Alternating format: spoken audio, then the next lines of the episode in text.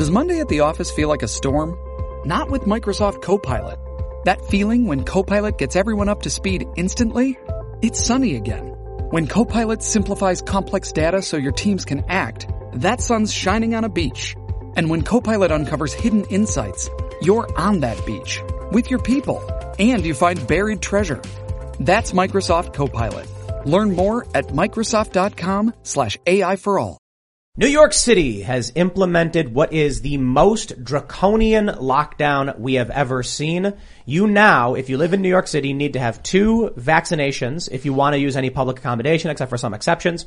Now, all private sector workers must be fully vaccinated and all children ages 5 to 11 will need to have one dose of the vaccine and this is where it gets a little murky. Uh, do these 5 to 11 year olds need to have their IDs on them as well? Because the decree as was uh, put out by uh, de Blasio stated not only did you need a vaccination card, you needed an ID. So what? Are parents going to get their kids ID'd or how is this going to work? This is the most extreme mandate we have seen in the country, and it certainly won't be the worst uh, we've seen yet, or I should, I should, say only yet, because it will likely get worse. Over in Europe, in Germany, Austria, they are implementing outright lockdowns for those who are unvaccinated, and it's resulted in rioting, which has been going on for the past several weeks. And likely will continue. And I, and I think, I don't know what will happen in New York City because the deeply blue place where everybody just seems to be on board with getting, you know, three or four vaccines or whatever. But I think if this spreads beyond New York City into other areas, you might actually see these protests. But it is very strange. In Florida, they don't have these rules, so, you know, people are mostly just living free and people are flocking to Florida and places like Texas. So we'll read into all that. We'll see what's going on. We've got Devin Nunes. He's resi- uh, uh, retiring. Um, because of Donald Trump's new media venture, which apparently is doing a distribution deal with Rumble. So this is big, big news in the big tech alternative media ecosystem. Maybe some good news, maybe some bad news. And then we got a bunch of news about Juicy Smollett. Mm-hmm. He testified today, Jussie Smollett, for those that don't know the Dave Chappelle joke, and Alec Baldwin. So we're going to get in all of this stuff and break it down for y'all. Joining us today, back again, Mr. Daniel Turner. Always great to be here. Thank you very much. Daniel Turner, Powering the Future, Daniel Turner, PTF. It's great to be here. Thanks for coming back for like the 50th time. Yes. We, awesome. always, we always love having you around. Thank you. And uh, I'm here. Yay! Um, There he goes and I- yelling again. And uh, I'm. I'm wearing one of my favorite T-shirts that I absolutely love to wear. It was really fun wearing this T-shirt in Austin since there's a lot of communists and conservatives there. I remember meeting a young, I think, I think he was a communist because when he first saw my shirt and he saw the picture of Karl Marx, he was excited and giddy and talking. And then midway, he read the the headline of what it says here, and it says a, a quote from a homeless man, which says, and and I read to you carefully. Gibbs me that's, and then his demeanor changed, and he got he got all weird, and then he was like, "Oh, okay," hi, and then he didn't want to help me around the store. I, I, conservative kind of like jeered at me, like, "Ugh," and then he like finally read the shirt, and he was like, "I love this shirt. It's freaking awesome." And if you want this shirt, you could get it officially on thebestpoliticalshirts.com and support me and my efforts that way. And Ian, I have to say, you look like you got jumped by some Teletubbies recently. Are you okay? I feel like a snow cone. dude. I love it. uh, Tim actually found these at the store and, Amazing. and just felt compelled to uh, dress me up. Oh yeah, yeah. Dude, I love this outfit, man. It's Yeah. super Yes. warm. I don't know if it's a fleece or something. I It's haven't like, what is it investigated. like? It, it, it looks like sherbet. Sherbet. Kinda. Yeah, that's what I'm yeah, about. sherbet. Yeah, when you Sherbet. when you get that scoop, yeah. Yeah, Yeah, yeah, yeah. Beanie's got a mushroom on it. And he's wearing an orange Look beanie with a closer. mushroom. I was like, look at this beanie. It's got a mushroom on Yeah, it. you It's can't. got, it's got a mushroom. I, can't get I like it. I dig it. I'm jealous. It's so warm, dude. Nice, nice. It's the warmest. Good. I want to see the hood up eventually. Oh yeah, there's a hood on it too. You look like a scoop of oh, ice Oh, yeah, cream. look at this. I love it. Oh, Sherbet though. Oh my you know, gosh. like- Oh my Sherbet. gosh, you're so Super cute. sherbet. Look at that. That's I love it. Here we go. That is a Do the huge show that way. Get learned. I freaking love it. Big brain. Awesome. Okay, well, I look really boring compared to Ian. I'm just wearing my black sparkly sweater. I really like these colors. I'm also here in the corner pushing buttons. Very excited for another Monday night with you guys. Yeah, we're going to talk about the news before we get started. Head over to timcast.com. We're going to have a members only segment coming up for members only around 11 or so PM. As a member, you're supporting all our fierce and independent journalism. We got a bunch of, we just hired another reporter to do mm-hmm. more news and we launched a new show on pop culture. A little rough around the edges, but we're getting it going, talking about movies, TV shows, and uh, we're trying to build culture and get those ideas out there. So your support as a member helps us expand and do more than just this one show. So it's greatly appreciated. But don't forget, to Smash that like button, subscribe to this channel, and also go to the store. Actually, in the chat, you can see there's a pinned shirt, my the gosh, Step on yeah. Snack shirt, or go to timcast.com, click the store, and get your Step on Snack and Find Out t-shirt. Look at that cute little guy. He's Love angry him. and he says, don't you step on me. And then of course we have our Visit Howard Springs, totally voluntary relocation camp and Australia poster and t-shirt if you want to get those. That also helps support our work. But let's jump in to that first big story. Ladies and gentlemen, the most draconian lockdown we have seen yet. From NBC New York, NYC expands vaccine mandate to whole private sector, ups dose proof to two, and adds kids 5 to 11. Mayor Bill de Blasio announced the expansion Monday amid yet another COVID surge, driving case rates up across the five boroughs. All private sector workers in New York will be subject to the mayor's vaccine mandate starting December 27th, affecting 184,000 businesses. Well, vaccine proof for indoor dining, fitness, and entertainment will be required for children ages 5 to 11, according to a toughened vaccine mandate announced by Bill de Blasio on Monday. The current rule will also expand the required two dose, uh, required to two doses instead of proof of only one. As for people aged 12 and older are cons- uh, as they are concerned, the mayor said, that excludes people who are vaccinated with Johnson & Johnson's single dose shot, which is interesting. Kids aged 5 to 11 only need to show proof of one dose when the requirement for them kicks in on December 14th, considering they only first became eligible for the initial dose early in November and must wait at least 21 days. De Blasio hinted late last week the changes to these policies, blah, blah, blah. And I wonder if they're going to make the kids present their identification. Now, what this mandate means is that 30, I believe the number is 30.9% of New York state residents will not be able to use these public accommodations in New York City. I don't know what the full vax rate is for the city, but that's the state. And nationwide, this means 40 point, I believe, what is it, 40.1% of American citizens will not be able to go to New York City as tourists and use any of these public accommodations. Hmm. So this is outright setting up restrictions, controls, may as well put up borders and checkpoints around the city because they're basically saying a certain segment of the country will not be welcome in this place. And you know what? The people who are not vaccinated, most likely, we know this actually, most of them are from the black community. And then I would imagine many of the others are more likely to be moderate or conservative. Those people will likely leave and New York City will just become a ridiculous mess of deep blue, progressive, leftist, whatever. Yeah. I, I think this time it's going to work though. yeah, I think this this lock this measure will bring down the cases in the city, and so you know what? Let's just give it a oh, thank- couple weeks. thank heavens. And exactly. Are Yeah. they still vaccinating for the Delta variant? Even though now there's a new variant out? I don't think they were ever actually vaccinating didn't for a specific variant. They were just saying, just go get the vaccine. It is for the original? The Yeah, OG? guess. Yeah, the OG. The OG. We should call this what this is. This is discrimination. This is segregation of populations. This is only going to further the political divide, further people moving out of New York City. And the mayor really used very interesting language to to kind of describe what he's doing. He said that this is a quote preemptive strike, which is very fitting for him to do that because a preemptive start strike is when you attack people and kill them hmm. preemptively before doing anything else. That was that wasn't my words. That was literally Bill De Blasio saying, introducing this policy, saying we need to do this because of Omicron. Omicron's here. We have to do this, even though But all the initial reports are saying that people who have Omicron are the people who are vaccinated. So Or, well, I don't know about that, but they're saying it's definitely mild. And, mm-hmm. and I think Yeah, even Fauci like brought that up. But, but also, he's going to be mandating small business owners. All businesses in New York are going to have to do this. And so we got this report out of the Daily Mail. These businesses are saying we are going to lose employees. So mm-hmm. a battered economy, People are already struggling, and Bill de Blasio, look, I said it before, I'll say it again. I believe he intentionally is trying to destroy the city. And people say, that's a bold claim, Tim. Why would he do that? Because in the past, Bill de Blasio said, we are going to buy up these buildings for pennies on the dollar and convert them to public housing. So there you go. There's his motive. There's his intent. When you got a guy who's like, my intention is to buy cheap property that's big and we can turn it into public housing. And then all of a sudden he starts implementing policy after policy by decree that destroys property value. I'm like, what is this, Robocop? Ro- Robocop, what, what- what other movies we have the big bad guy being like, I'll destroy property values and buy it up. Meh. Wasn't that the Lego movie also? Yeah, wasn't, Wasn't that so, the- yeah, the- sounds the- right. the- the- Classic. Yeah, Mr. Boss or whatever his Oh, name is was. that what he was doing? I my question here, and it, and it's it's it's at the thirty thousand foot level. At what point does an elected Democrat say, "I don't have the authority to do that"? right? Like, like what he's doing in New York. Biden said the other, last week, um, or maybe over the weekend, "I am going to mandate that the health insurance companies pay for this new test."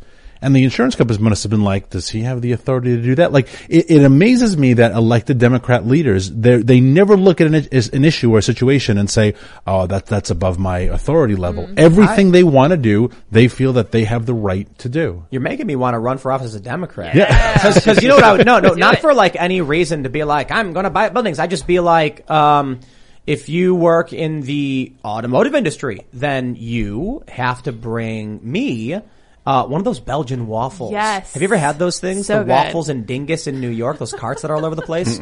they have, do you know what speculoos is? Oh my god. No. Yes, cookie butter. So good. Cookie Okay. butter. It's those Biscoff cookies. and They pulverize it into a paste. Okay. Smear it on a on a sugar waffle with whipped cream, and I'd be like, "Oh, you got to do it." And then what's going to happen? They're going to be like, "I'm not doing that." I'm like, "It's a mandate. It's mandated. It's a mandate." I mean, clearly, what they're doing is unconstitutional, and this is already ruled by the courts numerous times as it pertains to Joe Biden. Now, you, so so Joe Biden's like, "I hereby decree federal workers have to do this," and then multiple courts are like, "Nope." No. And the private sector uh, lawsuits are already going through, and the and the Republicans are saying they're going to vote this down through their um, special power that the, that the Senate has to challenge an executive order.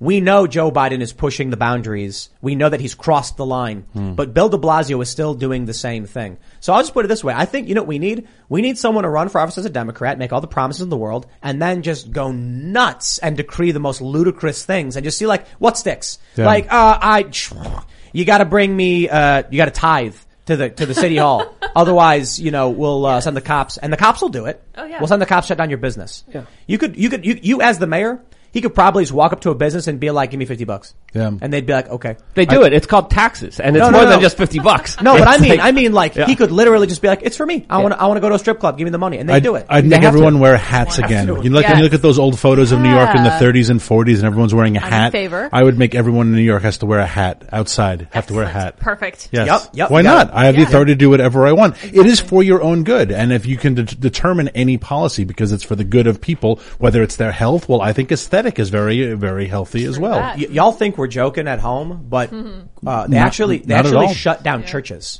and Yeah. and mosques and synagogues, and they went to the Jewish neighborhood and shut down schools. They sh- they they well they they chained uh, parks shut Yep. so that the the Jewish community couldn't have access to these things. Yo, if we have a a politician who's outright like, you know that uh, uh, that w- w- what's the amendment where you're allowed to have to speak and practice your religion? Oh, that's the First Amendment. Oh. Yeah, yeah, yeah, that one. Yeah, Yeah. it's done. Shut down the churches, and then even the courts were like, "Well, we're going to allow this," and then no one did anything. That person will become the new CEO of Twitter. Yeah. You know, if you if you have that philosophy, that's how you get a that's how you get a promotion. if we're at the point where these Democrats have literally just openly and assuredly and confidently violated the Constitution and the police said, okay, yo man, I'm sorry if I'm a little pessimistic sometimes, but Yeah. right there, no one, where were the people in New York to be like, we're not doing this? I mean, there were a lot of people Yeah. who did, but certainly not enough. And it was a year ago, and you can all see the footage online at New Year's Eve, where De Blasio and his wife danced Yep. in, in Times Square, and all of New York was shut down. They weren't allowed to go to the Times Square. There was no ball drop, but he was there with his wife dancing because he was the mayor, and he was allowed, and he wasn't masked, and that was a year ago. And we've been through a year of this BS that we're still playing all of these games of these lockdown, and it was a year ago the French Laundry, a year ago Nancy Pelosi got her hair done. Gretchen, Gretchen We've- Whitmer We've got, made got no her, progress. Gretchen Whitmer in Mich- Michigan got her hair done, and she also shut down famously a barber in a small town that had no COVID. Yeah. It's a it's the perfect example. These people are. I mean, look, De Blasio dancing in Times Square after he mandated everyone be kicked out, and no one cares. No. I mean, I'm sure I'm sure a lot of people care, but not enough to be like, hey, this guy's bad. Not enough. Obama had a huge birthday Yeah. party, which was supposed to be limited in number and had hundreds of celebrities coming from all around the world flying on their private jets to celebrate this as the corporate media was literally making excuses saying that the sophisticated crowd don't have to follow the specific rules and regulations that everyone else does. That's pretty much what they're trying to establish here and they've been doing it pretty successfully because when you look at these kind of decrees, and I call them decrees, the, these mm-hmm. mandates, these supposed laws, they're not laws. They're just literally politicians saying, I'm going to play God for a day. When you look at who these decrees affect, it's small and middle class businesses because hmm. they can't afford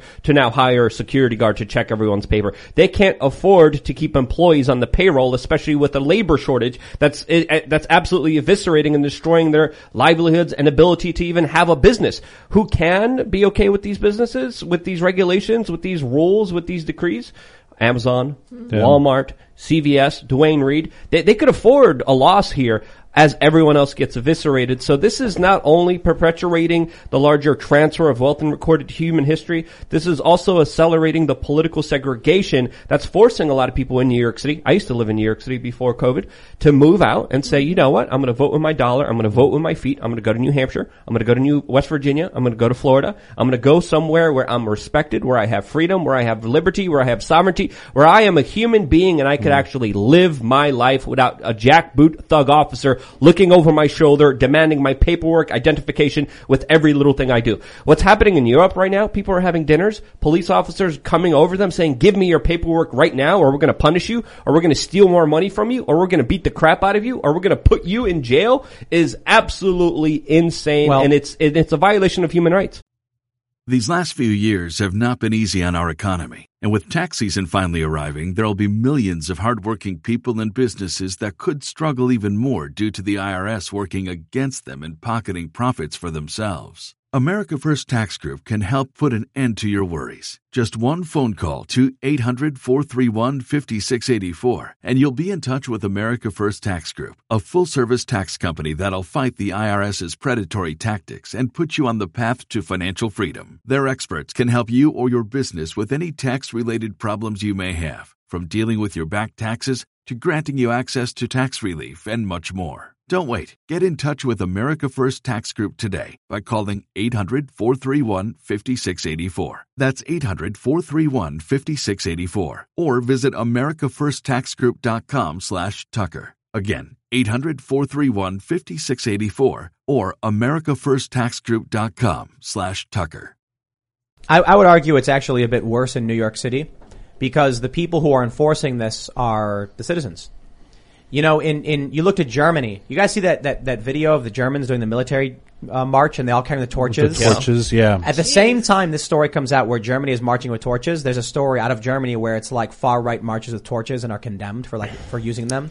It's like sure, okay, whatever. But in New York, you, uh, you look at Germany and you look to Austria and you know who the Nazis are. You see the video out of Austria where the cops walk up to a random guy in the mall and they're like, "Give us your papers," and he pulls out his papers. But in New York, it's the people themselves. And this is one of the cle- this is a very clever thing done by the Democratic establishment and the people in New York that they're like, we're, we're having this and our enforcers will be you. You snitching on your neighbor. So when you walk into the restaurant, it's the people who work there who say, no, no, no, you have to do this otherwise we'll get in trouble. Yeah. So it's not the police. I mean, there are many police, but it's regular people. And so when I was, I was talking about this many times, I'm like, they're the Nazis the people, the small business owners, these people who are willing to sell out all of their values and fall in line for draconian, unconstitutional edict from an executive. That's the problem. It's the banality of evil. Them just being like, it's mundane, it's normal. I must ask a five-year-old for his ID. Otherwise he can't come in. This hungry man, I'm sorry, you don't get access to public accommodations because of your medical condition or otherwise. Have a nice day. Yeah. You know what's fascinating is where, where New York is protecting the integrity of their healthcare system by mandating these uh, um, um, requirements and the identification that you are compliant with the requirement.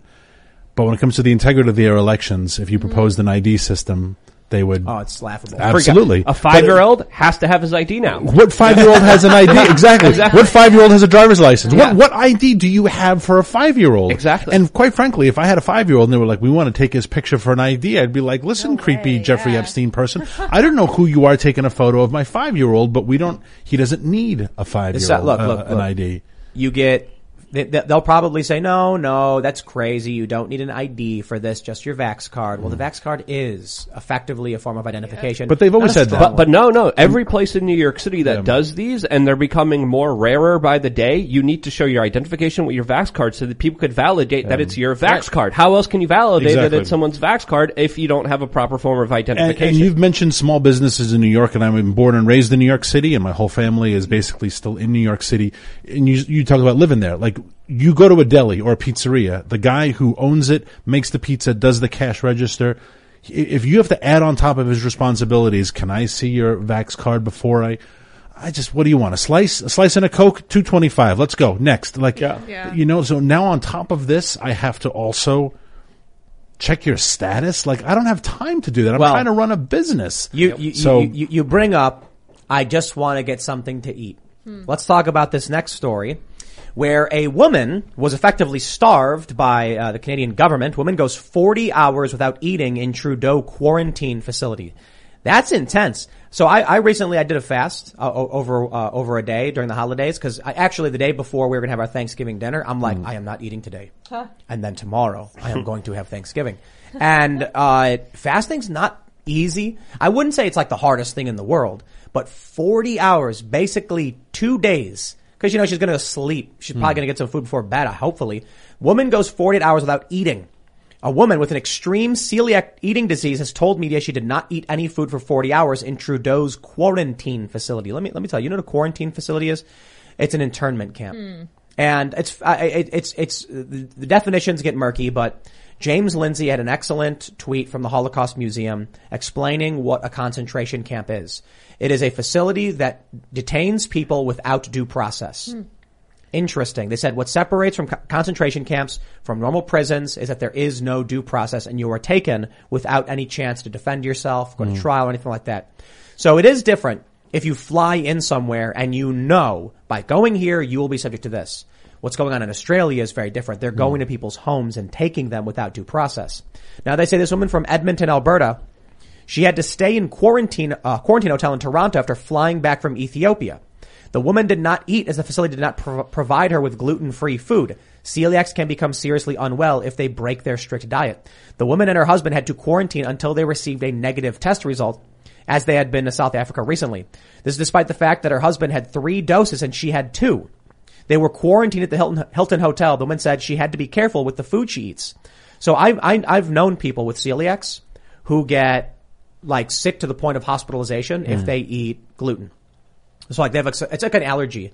I don't know if it's, if, if, if a- a- allergy and celiac are not the same thing, are they? No, I don't think so. Celiac is an autoimmune disease, yeah. which a lot of my family has because for some odd reason it's very common in Irish women. Huh. Yeah. Really? Oh, I'm lucky. Yep. Jeez. So I have, they- I have a lot of female cousins who have celiac, and So so, I- I- it's not an allergy; it's an autoimmune disease. I think I think my friend had an allergy, and they were like legit can't eat it, get hmm. sick, swelling, potential anaphylaxis, and stuff like that. And you know you take it seriously. So if you're being forced into quarantine, but they're not providing proper accommodation, this is just. I'll put it this way: there's a big difference. Like I said, if you choose to fly into a place where you know they're doing this. That being said. I think I still think it's a violation of human rights to bar people from traveling with this coercive method. Basically, what they're saying is like when when they initially launched it, I think I think Australia and Canada were like it's two thousand dollars. If you fly in, you've got to pay for the quarantine. Yeah. And so that's basically saying, sorry people, only if you're rich. Mm. So I think we're at a point where it, it feels to me like everything they're doing is a coercive measure to just push people down. They don't give you the right food. There's videos of people and they take photos of their food and one guy was like, here's what I was given. It's one slice of bologna on two pieces of white bread in a quarantine. And now you have in Australia, they're upping it to taking you from your home mm. randomly without you traveling. Yeah, well, it's incremental. First, it's it's just going to be two weeks to slow the spread. Then it's just wear the mask. Just take this uh, vaccine. Just take a second vaccine, a third vaccine, a fourth vaccine. Oh, you want to travel somewhere? You can only do it if you're rich, if you're established. And this isn't the first horror story from one of these quarantine facilities, quote, quarantine facilities. There was multiple stories of women getting assaulted. There's multiple stories of security guards literally going into the rooms, which they have to keep open for security guards, security guards having their way, uh, with people. Again, family friendly show, so we're not going to go too into the details here, but absolutely disgusting things have happened all in the name of government looking out for your safety and security and they're not doing any of those. Uh, they're, this is a larger power grab. This is all about acquiescence. This is all about slowly pushing you to comply with a bigger and bigger and bigger request and it's only going to get worse from here in my opinion. Yeah, I think the the message takeaway, if it's possible, is what we saw with a lot of the Biden mandates when people just said, "I'm not going to comply." And then the courts ruled in our favor and said, yeah, this is a total violation. Hopefully New Yorkers, it's, it's going to take one, one small business to be the first one to say, you know what, we're not checking IDs. Uh, we're Well, not. they- and, and then another will follow and another will follow. But that first person to take that risk though is Well, they it's happened. Yeah, and There they was have the- to do more of it. There was a deli, and then this one guy went around with flyers, Right. handing them out, and they started putting them in windows. That bar in Staten Island also, that guy was pretty famous. I forget his name. There was a Yeah. bar in Staten Island who refused to shut down and he had been, the gym in New Jersey, those guys are on TV quite a lot. Well, I was in New York City a couple days ago, and no one's enforcing anything. Good. No one, a- no one, a- no one, no one is asking people to wear masks. No one asked me for my identifications or vaccine papers. I went around. Some people are complying, some people aren't. But businesses, especially if you run a business in New York City, you know you can't do everything. Hmm. So to enforce this ridiculous decree where everyone has to give up their their ID and medical records just to go into a store, I mean, even the people who do comply aren't for this because people forget their papers, they lose their papers, they they lose their documents. Their their whole identification system is on a piece of paper that Hmm. literally anyone could print out, which the federal authorities have made illegal to do so. But but uh, well, using the using federal government logos or anything like that. ex- exactly. So Well, right now in Florida, uh, I think it's Advent Medical Network, big hospital announced they've suspended their vaccine mandate because the courts have ruled unconstitutional or, or they've effectively frozen it. So the interesting thing is, I think this was Biden's strategy all along. I think the strategy that we're seeing from these uh, from the, these governments is tell people you have to do it, and then cross their fingers that people will do it before they realize the government has no authority to do this. Hmm. So Biden's like, we're going to mandate this, you know, it's done. And it's like, that was a press conference. There's no decree. There's no executive order. But then businesses come out and they just say, well, you know, Biden said we have to. So everyone go do it by this date or else. Hmm. A bunch of people then say, okay. Then they come back and say, oh, you know what? They just said we don't have to do it. So you don't have to do it. If that were me, if I worked for a company, I'd file a lawsuit against the company. Yeah. And I'd be like, oh, hold on. Joe Biden never issued the decree. Joe Biden never formalized the executive order. OSHA eventually put out the rule and it was suspended. But before then, a lot of companies, like airlines, were like, well, Joe Biden said federal workers and contractors have to have it. I would then say the company lied, use it as, a, as an excuse, decreed we get an irreversible medical procedure. Hmm. I can never take that back. I'm suing. And it's it's not just New York City that I experienced a lot of people just not complying, not going along with this nonsense. It's also being reported in Ottawa that by and large their vaccine mandate has failed because of the labor shortages and businesses not being able to be open because of these strict rules and regulations that they have on people. And another aspect of these mandates that we have to understand here, they're they're cruel and unusual because also of the larger question of liability. So if if I get hurt and I get forced to take this vaccine, who's liable? I am. I'm paying the medical bills. The person who forced you to do this, the government that forced you to do this, the pharma that created this product, they're not liable for anything that happens to you if you are hurt or injured during the process of this, uh, you know, vaccine. So that's another aspect of it that people need to understand. And, and, you know, a lot of people are asking the very basic question, you know, you really want me to take this. Why don't you take some liability on yourself? So there's stories of people mm-hmm. coming forward and saying, look, I'll print a liability form. You just guarantee liability for yourself if you're forcing me to do this. And many businesses are like, okay, you don't have Well, to take was this my vaccine. I told people, if you work for a company that says we're doing a vax mandate, show up the next day and be like, I think it's wonderful you're doing this. Absolutely. Mm. Now, this is a liability waiver saying that you as an employer are requiring this for me and you assume all risks associated with the medical procedure. See what they say. And if they say no, I'd be like, that's really interesting. Why? You don't think it's safe? And then if they say, well, why, why do you want us to sign this? I'd be like, well, because you're requiring it. Like, if I told, if I told you I required you to drive a car and then you crashed the car, who's responsible for it? Yeah. Like the business, like if I, if I was driving a pizza, a pizza truck for, for a company and then I get, and someone hits me, that's injury on the workplace, right? So they, they deal with it. What's, what's the matter, boss? You think it's unsafe? Sign it. But guess what? A lot of businesses probably will be like, sure, and they will. And then, hey, there you go. Yeah. For the rest of your life, you're, you're, you're identified. They assumed all responsibility. And then you got to include in it too something like, in the event of the dissolution of the business, the liability folds over to the company's owners and principal officers, et cetera, et cetera. And then see how fast they say, I, I can't sign that. Yeah. And be like, oh, you wanted, you wanted me to assume the, the liability for this medical procedure? That's a weird thing to ask for. Maybe you've got some great lawyer who's listening to the podcast right now who can make those uh, readily available online. They, they are available You know, online, and people have templates been printing available. them, and they've Yeah. been being shared. And I, I've That's been hearing multiple stories of people Yeah. printing this out and saying, you know, you want me to get this? name here. I will, Yeah. but you take liability and you take responsibility for forcing this medical procedure on me that might uh, cause me some problems. And then, and then here's what, you- what else you do. If they say no to that, you have a backup and say, oh, okay. Well, the next one says that you are refusing to assume the requirement liability, the, liabilities for requirement of the vaccine, and thus will not be punishing me because you decided you didn't want to uh, sign this form. So, I mean, you could do clever things. You could say like the liability waiver is actually a, dec- a, a- like a request form. Like this is the document saying that you are hereby requesting I get the vaccine for continued employment. And then, you know, it, it also includes assumption of liability and all the standard legal stuff for your request. And then if they say, whoa, whoa, I don't, I don't want to uh, sign that, you can be like, well, if you refuse to sign the document saying you require me to get the vaccine, sign this one saying you are hereby exempting me from the vaccine. They gotta sign one of them. Yeah. They'll be like, oh, no, no, I, I won't sign either. You just gotta do it. Like, oh, then sign the one that says I gotta do it. Prove it. Yeah, or just respecting people's exemptions. There's people who literally can't take the vaccine because of allergies, because of previous medical conditions, because of religious beliefs. You have to respect people's individuals' beliefs. I mean, yeah, and we- their we- own individual medical history. We get it, but we're so far beyond that at this point. You know, We are. like how long has it been since? it- It's been months. You know, I had a, a, a Fox News van pulls up and they're like, "Hop on, Tim," and it was I was like, they just decreed the mandate for the first time in New York, and there's no medical exemptions. And I, I look back at that interview, which like apparently got picked up, and I was like, that was a stupid argument. Hmm. I was like, how dare they mandate this with no medical exemptions? And now I'm just like. Now I'm just like, how how dare they mandate this? Period, regardless. Yeah. But we, we, I feel like it's just I don't know what else to say other than, hey, this keeps happening. It's gonna keep happening and it's gonna be escalated. They're gonna turn up the heat. So I don't know what else to tell you other than get out of cities.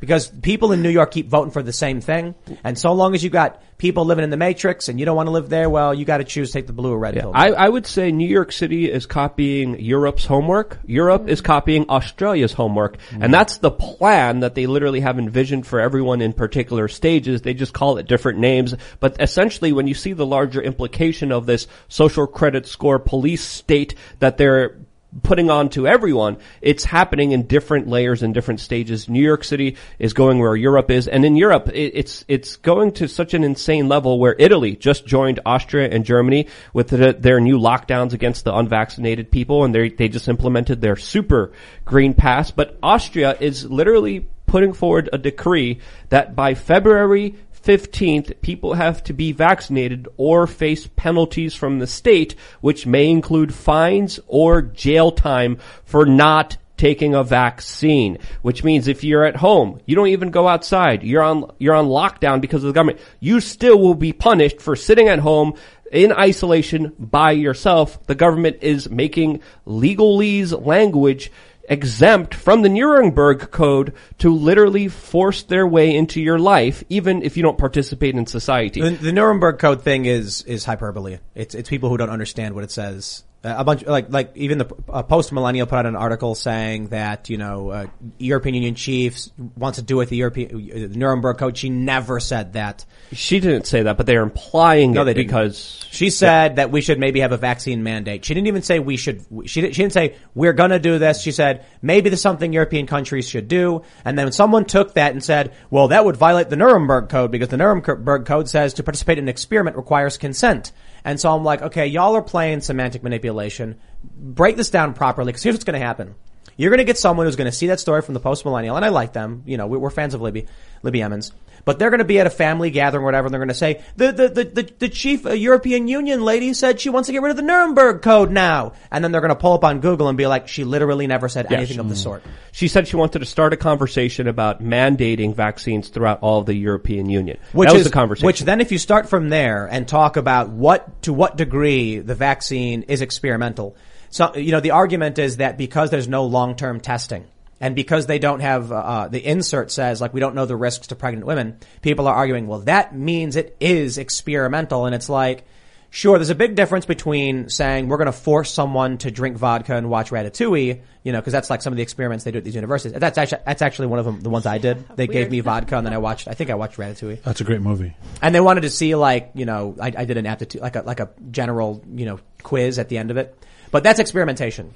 The Nuremberg Code specifically is like if we're going to uh, uh, bring you to a lab and do studies on you, you have to consent to it. Yeah. To say that someone is getting an emergency vaccine and that's violating the Nuremberg Code is like, well, you could get your lawyers in there and make that argument, but we uh, all I'm saying is call it whatever you want. Make sure your language is precise, otherwise you're going to lose the argument. I'm just well, they're cons- not getting it. They're being coerced into getting it and manipulated into getting it by government uh, taking away their their access to society. I'm- That's so I- I, I get that. yeah. I'm just, I'm, Um, I'm just saying, you know, people are are, ta- are talking about the Nuremberg Code without actually having looking into the source material, and you will lose arguments. You will not convince anybody by being hyperbolic in that, that But, degree. but can we Yeah. just back up and recognize the fact that like Italy and Germany are making an alliance? Does that not, like, does that not like raise And anyone's Austria. and and and and, and what did what did top, and on. Exactly. And what did what did the Quillette people say? They were like Tim Tim Pool is raising the specter of the Not, Holocaust. not only that, but German sh- soldiers are literally marching around with tiki uh, tiki torches, honoring their leader Angela Merkel, as 150 major German corporations just announced that they're going to conduct the largest vaccination promotion effort ever, Hmm. literally regurgitating the government's talking points, trying to impose their will on the people of Germany. So there's a lot of All right, historical let's pull, let's, parallels let's pull here. this up. We got this story from thelocal.de. This is a German news source. Explained. Why is German Twitter up in arms over a torchlight military parade?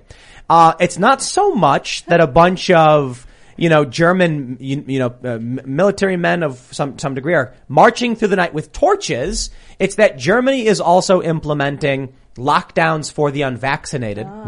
We're seeing in Australia, now this is outside of Germany, the internment camps where you will be taken from your home with no due process and then detained in a little tiny box where they tell you you can only go outside to do your laundry. You can't, or you have a balcony, sorry, but you can't cross the line, you'll be fined $5,000.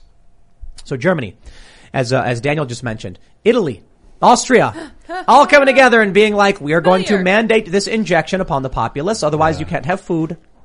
And now they're marching around with torches. Does, does their camp have a little sign above it that says like the vi- like the, the, the vaccine sets you Shall free make or you something free, like yeah. that? Yeah. Those are the arguments that, that government bureaucrats have been making. Take this vaccine, do as you're told, and you're going to gain your you're gonna get freedoms, your freedoms back, You're yeah. going to gain your access to society back. You're going to be able to go to a restaurant and purchase food. Well, even Biden has hinted at that. You know, Yeah. more than hinted at it. He said that as, as much. And that's such a backwards, Get insane back. kind of critical way of thinking that we have to we have to first understand on face value. They're the ones who took away uh, normal life. They're the ones who take took away economic prosperity. They're the ones who took away our ability to live a normal, prosperous, happy, healthy life. They're the ones literally implementing policies that have created more depression, more suicide, lack of economic opportunities, have impoverished people, and literally have stolen their wealth right in front of them, literally disappearing the value of their dollar as it sits in their hands. The value, the, the value of the dollar be, is being extremely devalued. And, and people are finding that less and less they have the ability to do anything that they want and every aspect of their existence is being tightly regulated and controlled by bureaucrats who think they're gods ruling the over you. the funny thing is this, this, uh, is, is actually an old story. It's from October. The, the, the German torch story. Picture this. You're driving on the open road, taking in the beautiful views this country offers. Then out of nowhere, you hear a noise and your car breaks down. While still frustrating, you feel protected because you have a plan through CarShield. CarShield has helped millions of drivers from having to pay backbreaking car repair costs. All you have to do is call before a breakdown. Plans can pay for expensive repairs on your out of warranty car, truck, or SUV. All for CarShield's low monthly rate that never goes up as long as you cover your car. With a plan through CarShield, you get protection on over 5,000 major parts and systems with just a visit to carshield.com/carlson. I'm talking big money items like your transmission, engine, electronics, and so much more. CarShield is here to keep you moving forward and make car breakdowns and the repairs that follow just a tiny bump in the road. Go to carshield.com slash Carlson. Protect yourself from the unprecedented rise in costs for parts and repairs. Visit now to save 20%. carshield.com slash Carlson. That's carshield.com slash Carlson. Grey's Anatomy, the most iconic binge-worthy drama is back. Along with answers to the biggest cliffhangers. Will Teddy survive? Will Jo and Link finally find happiness together? Meredith returns along with fan faves like Arizona. You can now stream every episode of Grey's ever on Hulu and new episodes next day. Watch the season premiere of Grey's Anatomy tonight at 9, 8 central on ABC and stream on Hulu. What was the? What were they marching about though? Uh, That is it's- kind of weird to they're- have. a- they're- they're- a I guess they're no, they were celebrating Angela Merkel, and this was a pay of They were marching to uh, uh, honor those who risked their lives or lost their lives in their operations in Afghanistan as part of the withdrawal. And so this was back in October. This story, at least, I don't know. Maybe they did it again for Angela Merkel, but this is the story on, on the local.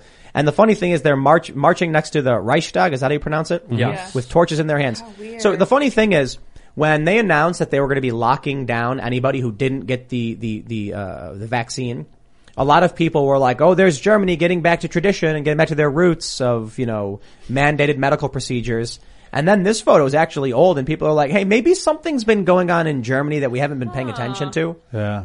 There was a joke. I can't remember who did it. Um, do, do you, I don't, maybe, maybe one of you guys remember. He was like, "Who was this? Who was? I saw this recently."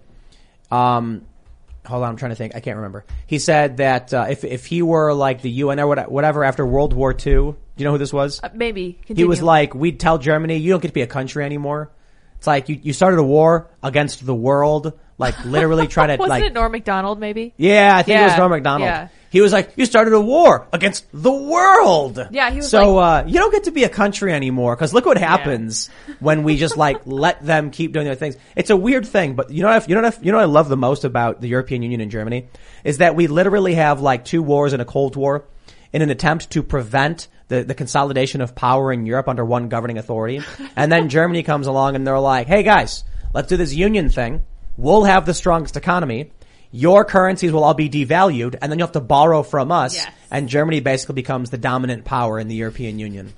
I have amazing. A, I have a pretty lit friend on the right who I won't say his name, but who has a whole theory that Germany is the worst country in the history of civilization. Because starting, and he's he's he's very very Catholic. Uh, starting with Martin Luther and the Reformation. Oh, yeah, and yeah. he goes through every every fifteen hundred years, something has come from Immanuel Kant. Something comes out of Germany that is destructive to the rest of the Western values, ending with world, ending with the Green Movement in Germany. He's like, I have evidence that Germany's. No offense to any of your German listeners. Um, I mean, Germany part is the worst Yeah. country in the history of of, of Western civilization. Is it- it's a pretty funny theory. Was, was communism coming out of uh, Germany? Karl, where was Karl Marx from? Wasn't he from uh, Austria? Yeah. yeah, was it? Was it? Uh, I thought he was German. The Frankfurt School was that from Frankfurt? That I'm, I don't want to be, Yeah. you know, Yeah. a little dull. I don't know See, the. I don't know where they say it's the Frankfurt School. Is that is the answer that obvious? Frank, sure, Yeah. Frankfurt, Germany. Karl Yeah, Marx was is German. German. Marx was Ah, German. yeah, Marx is ah. German. Marx was German. Yes. Yeah, What are these guys doing? exactly. Now Beethoven was also German. This we, is the we funniest- do love him very much. This is the funniest um, thing about like white nationalists and like their views. I'm like, yo, like these bad ideas literally came from Germany, dude. Like you guys were just full of bad ideas. Oh, I, I, I, I think the white nationalists, you know, don't identify with the communists, but I'm like, yo, you guys need to rethink ideology because you have no idea what you're talking about because you just sound really dumb when we look at Germany and like, hey, all of the bad stuff, like the, the extremist ideologies of, of that era, mostly came from like these places. Yeah, Yeah, bad weird. stuff. We want freedom. Yeah. You know, the people who came to the, the, the Americas were just kind of like, yo, we want to do our thing, even if it means like landing a boat on a barren shore in the woods and just building right there. And like, these people would get on these boats and they'd be like, well, one fifth of these, the people on these boats are going to die before we even make it oh, there. boy. And then once we do, another half will die before winter comes. Let's hope we have enough water.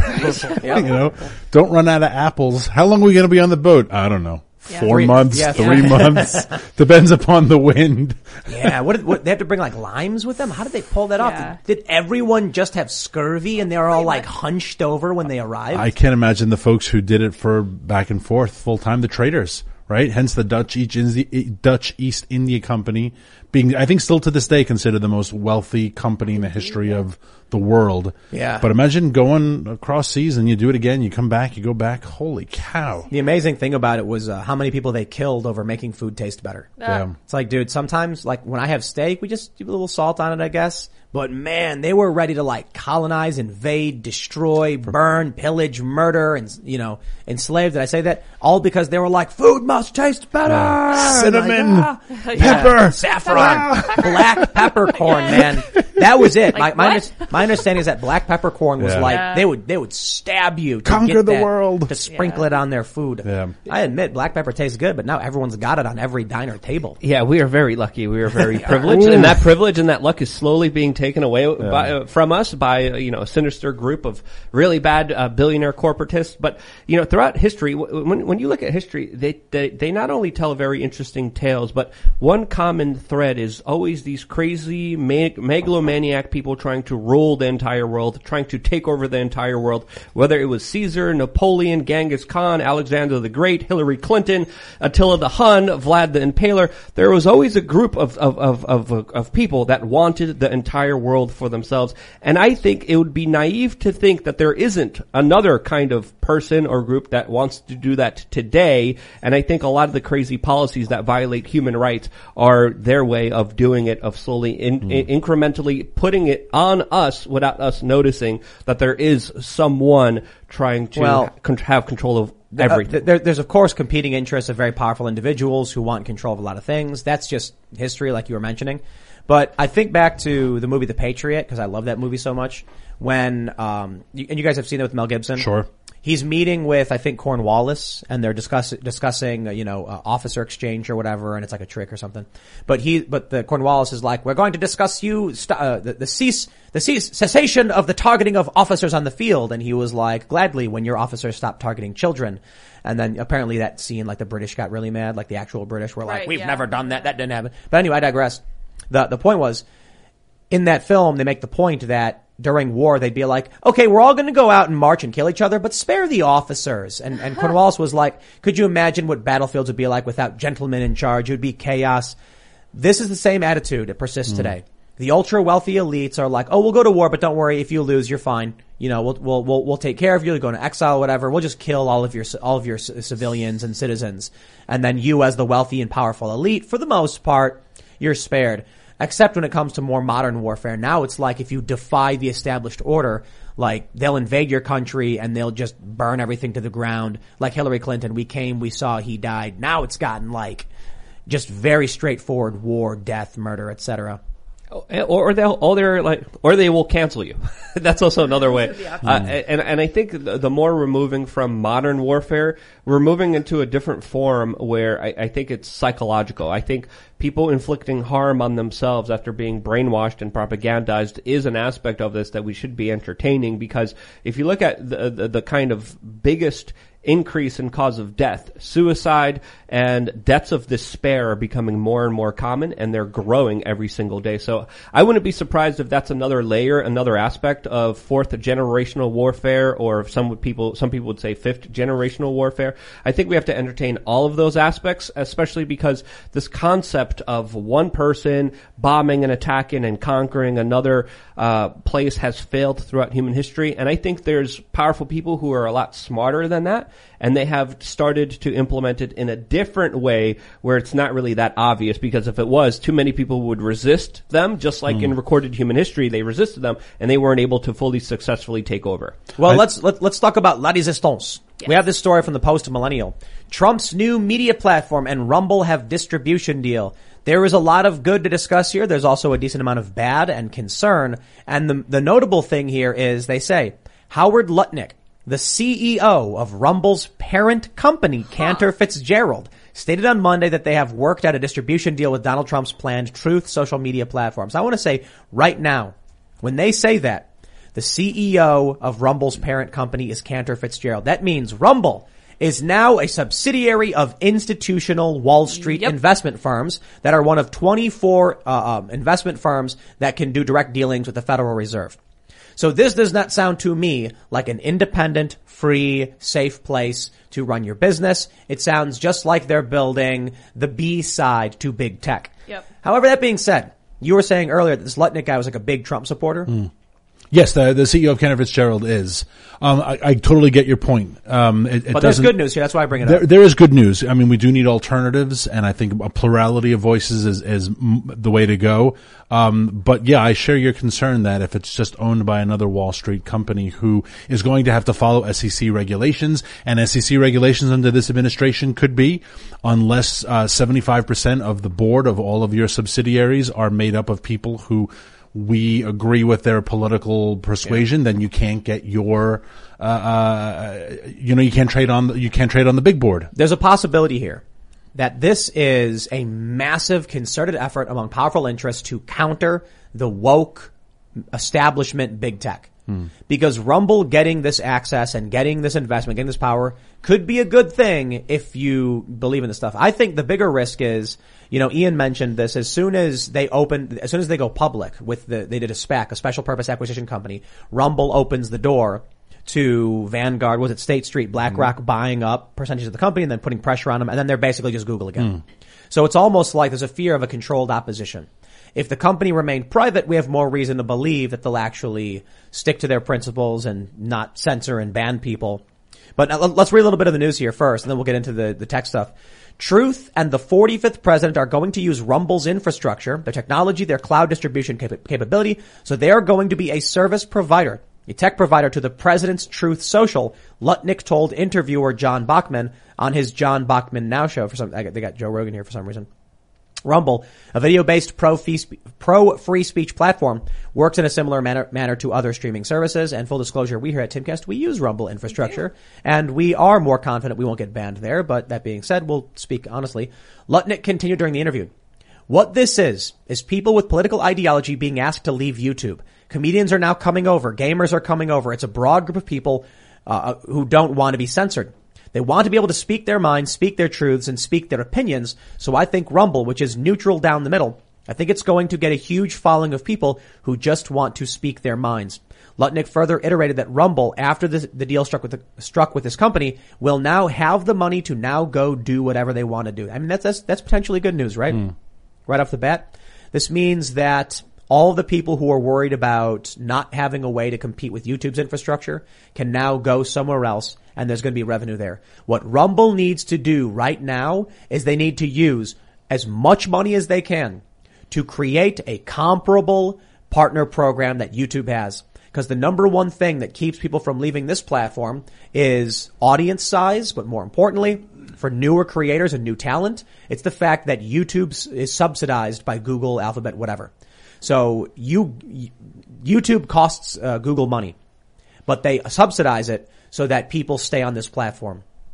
If Rumble can do the same thing, and I also think they do got to clean up their interface, and you know their website needs a Yeah, you know it's a needs a little little little, hmm. little messy. Then people are going to be like, look, if I'm going to start a channel somewhere, why go on YouTube?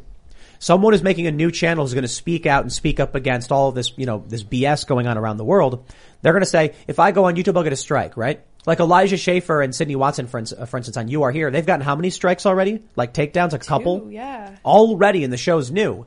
So there's going to be a lot of people being like, I just do it on Rumble. I don't have, you know, people without big followings, without a ton of followers will just be like, I'll start a Rumble channel. And then at the very least, I can make money there the exact same way I could make it on YouTube. Well, it's funny that the same article, I, I assume this is from today or the last couple of days, this article, Axios is, uh, has a totally different spin where I think the headline is, I should pull it up. The headline is something Right-wing like, echo chamber. Uh, the right wing echo chamber. Yes. And it's funny. It's, it's, first of all, the, to think that like the left isn't just one echo chamber, right? Like every single uh, publication, newspaper, TV outlet is literally just saying the exact same thing as the DNC. Um, and it's insulting to call it an echo chamber because it's not. It's a platform. Well, Um, this- this but, is- but it's just, it's, it's Axios' spin. We, we have the article right here. This Oh, is how, there it this, is. is how, this is how the media lies, right? Right wing builds its own echo chamber is an opinion, and it's also incorrect. It's Mm-hmm. a false framing. But for them to put this on a news article, it shows you the the why we need alternative platforms Yeah. in a way to counter this. It's not an echo chamber. Be- just because different right wing websites exist doesn't mean people don't read other news. An echo chamber would be a cultural phenomenon where people are like, I'm not going to watch any other news. But we know from the data, conservatives get about a third of their news from mainstream liberal or leftist sources, whereas liberals get 5%.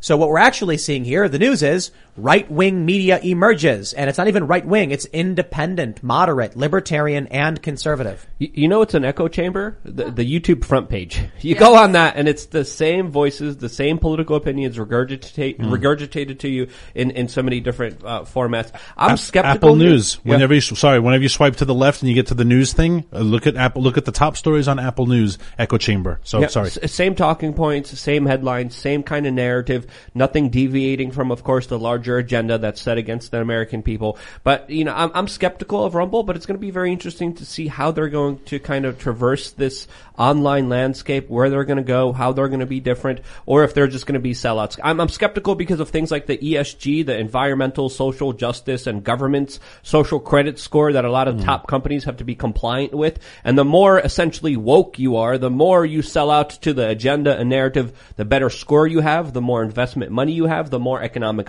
opportunities you have, the better evaluations you have. So this is a key indicator of, of how it's going to be playing out for many large corporations. So to see Rumble in this system, if it's going to be played by it, if it's going to be destroyed by it, I, I think it's it's worth starting a conversation about because it's going to be very interesting to see if this is just going to be another sellout major big tech company that that has a bunch of people at the top who want to make a bunch of money, um, or if it's going to be something that actually challenges the status quo, challenges the current infrastructure that people have to fight with, that destroys free speech and the First Amendment. I, I- I, think it's like cha- the challenge me. The more, the stronger you per- the push, the more powerful I become. Yes, challenge me, get bigger, get stronger, and then I'll buy you. Well, do I'll- it. They have the One Ring. They're trying to defeat Sauron with another One Ring. They're like, I can do it. I can withstand the pressure of being a having a billion dollar centralized social network with proprietary. No one can withstand that, man. They're coming with mm-hmm. billions and billions of SECs coming and the government's coming. Like it's not Chris's company anymore. Rumble's It's, gone. It's, it's not, Chris. but I still think this is a big net positive. As much as I don't think it's a permanent solution, they mentioned at the Post Millennial that Trump's anti-big tech social media startup raised one billion dollars from investors over the weekend to fund the digital venture. Quote, one billion dollars sends an important message to big tech that censorship and political discrimination must end. America is ready for Truth Social, a platform that will not discriminate on the basis of political ideology, Trump stated. This will be, this will be interesting because look, I signed up for a Rumble. Uh, I'm sorry, uh, not Rumble, um, Parler. I am on, uh, we are on Rumble, but I was, I signed up for Parler, like, okay, okay. This is like the 80th time they've been like, this is the alternative. And then Trump now, I guess he's using the Mastodon code to launch his own version. yeah, and they've acknowledged that as of yesterday. Oh, okay. Well, at, at, at, any rate, this is one I will actually immediately sign up for. Hmm, I'll be like, okay, you know, I'll use this because it's Donald Trump. It's, it's, it's there's, there's, there's power behind it and there's going to be a big push from everybody who wants to follow Donald Trump to be on that platform that makes it viable. One of the things that makes it really difficult for all these other alternative platforms is are there people there to talk to? Yes. YouTube's got it, Twitter's got it, Facebook has it, but no one really cares about Facebook for the most part. Now these alternatives, they don't really have it that much. Even Rumble does not really have it. So what they did was they got, you know, they paid for people like, like, uh, Siraj has a show there, right? Yeah. And, and Glenn Greenwald Yeah. and a few other people were, were paid by Rumble to do, you know, programming on their platform because they need people. Otherwise, why would you go there? Yeah. All of this stacking up, I actually think we might be saying what I've long been asking for. So I don't want to rain on the parade, you know, when it, now that we're seeing this deal and we're seeing this investment in this infrastructure, it looks like a lot of free speech voices, or at the very least people who are mad about being censored are being like, if we don't do something against big tech, we will lose. And I've mm-hmm. been saying that over and over again. They think they can go in and say section 230 reform. And I'm like, yo, you're sitting on fat stacks. Why don't you just be like, okay, here's $10 million to fund this, the initial infrastructure to get this going? Well, now there's a billion dollars and it was raised by, I guess, by investors buying through the SPAC. So all in all, I think it's pretty good news. But of course, but of course, well, and, and we'll, we're going to get into the important part here. Did you think, my friends, it would be that easy? From CNBC, Trump SPAC under investigation by federal regulators, including the SEC. The SEC and FINRA probes were disclosed by a filing by Digital World Acquisition Corp., the special purpose acquisition company on track to merge with Trump Media and Technology Group. They're already fighting back. The government is coming after Trump and a social media platform because I think it actually is a threat to their established narrative BS. Hmm. It's going to be it's going to be interesting because Trump kind of plays like he's a part of the establishment and then kind of counters the establishment. Um, I obviously don't have a lot of uh, hope in him personally myself after his latest moves, especially with some of the interviews that he's been given on Fox News recently. Uh, shilling for, of course, uh, big pharma. That's my kind of perspective. That's my understanding of it. So to see the government kind of hit him, I, I think it's more personal than it is anything else. And I think there's a bigger fight here, and we have to acknowledge that fight is happening but I still see it as one wing of the same bird kind of slapping each other uh, at the end of the day um, from my own perspective. Shipping can make or break a sale, so optimize how you ship your orders with ShipStation. They make it easy to automate and manage orders no matter how big your business grows. And they might even be able to help reduce shipping and warehouse costs. So optimize and keep up your momentum for growth with ShipStation. Sign up for your free 60-day trial now at shipstation.com and use the code POD. That's shipstation.com with the code POD. Hello, it is Ryan, and I was on a flight the other day playing one of my favorite social spin slot games on ChumbaCasino.com. I looked over the person sitting next to me, and you know what they were doing? They were also playing Chumba Casino. Coincidence? I think not. Everybody's loving having fun with it. Chumba Casino is home to hundreds of casino-style games that you can play for free anytime, anywhere, even at 30,000 feet. So sign up now at ChumbaCasino.com to claim your free welcome bonus. That's ChumbaCasino.com and live the Chumba life. No purchase necessary. VGW Group. Void were prohibited by law. See terms and conditions. 18 plus. I think if you are the social media platforms, uh, look at what Zuckerberg did in the 2020 election through Facebook. Um, and, and, and how he, I mean, Mollie Hemingway's book on that is just absolutely brilliant. Um, the, her book Rigged and, and how Zuckerberg spent his way into flipping the election in, in key states for, for the Democrats. Um, they're not going to give up that power pretty easily. So I'm not surprised that, that the FEC is going after this because, or the SEC is going after it because they don't want to lose their power. And the Biden administration, I mean, this is, they use government, uh, authoritatively whenever they get the chance. I mean, that's the lesson they learned from Obama also. Heck, today also, Merrick Garland announced he's, his, uh, he, he's uh, suing the state of Texas again because of their redistricting because they don't want the districts drawn that way because they don't want it drawn that way because they want to turn Texas blue. So what is their lawsuit based on? Based on the fact that we don't like Texas. And So- what did Bill Barr do? Yeah, nothing. They- yeah, nothing. Republic, you know, look, Republicans and Democrats, they're both establishment. The reason the Republicans haven't been doing anything for years is because they're just stopping the populist movement and, and the working class from actually getting anything done. And the Democrats, because they have a bunch of ignorant young people just marching blindly behind them, they're able to, you know, crack the whip and get away with it because of the tribal uh, nature of what they're, what they're, what they're doing. But I mean, th- th- this should be alarm bells to anybody. Trump starts a media company and all of a sudden the SEC is investigating. Dude, I'm calling BS on that. Come on. We saw what happened with Obama and the Tea Party and the IRS using the power of the government to harass and coerce and go after anyone who opposes you. Yep, this is just them vying for power. And when they have power, they of course conceal it for themselves, use it for their own personal benefit. Uh, and when you see it from that perspective, these larger kind of spats and fights kind of do make sense because it's, you know, the left wing versus the right wing. Um, so we, we have seen that this abused so much. Um, and I remember even doing a news story about 10 years ago talking about how social media could decide elections. There was numerous studies being done that came to the conclusion saying if you just tweak the algorithm a little bit, if you just tweak what people see and don't see, you could literally change the future of this country. This was something that we were talking about 10 years ago. I think this has become something that's not just a possibility. I think it's a reality. And I think we need to acknowledge what you mentioned is that big tech social media does affect elections, does affect who gets voted in, and of course they have a clear side with anyone who of course does their bidding, who of course anyone who works for them and is willing to help them out at the end of and, the day. and they have pure, uh, a pure uh, uh, financial interest, right? I mean, look at some of the players in this. Um, not social media, but it's media. Michael Bloomberg, one of the top ten what richest people in the nation. Uh, the two guys from Google, uh, Alphabet. Top five richest people in uh, the nation. Zuckerberg, top five richest people in the. Eric these- Schmidt, these- who, these who goes to not- Bilderberg and Burning Man. Yeah. Um, it, it's and, and then he's the man who helped start one of the major super PACs that that of course spread the first kind of term of, of Russian collusion. Yeah. So so there's they're integrated in so many different ways. Eric Schmidt said he, that he uh, supports Hillary Clinton. He backed her in so many different ways, but he, he there's so many other things happening behind the scenes that aren't even public that we don't even know about Yeah. that truly do highlight the bigger power plays at hand here behind the scenes. And obviously, right now, the power establishment that's in charge is the corporate neoliberal, uh, fascistic establishment that is parading itself as a social justice warrior woke ideology, when in reality, they're they are technocrats, and Yeah. that's exactly what I would call them. Absolutely, and total authoritarians because they also support Black Lives Matter. If you ask them, they they are, we're all behind the Russia collusion. They probably all support vaccine mandates,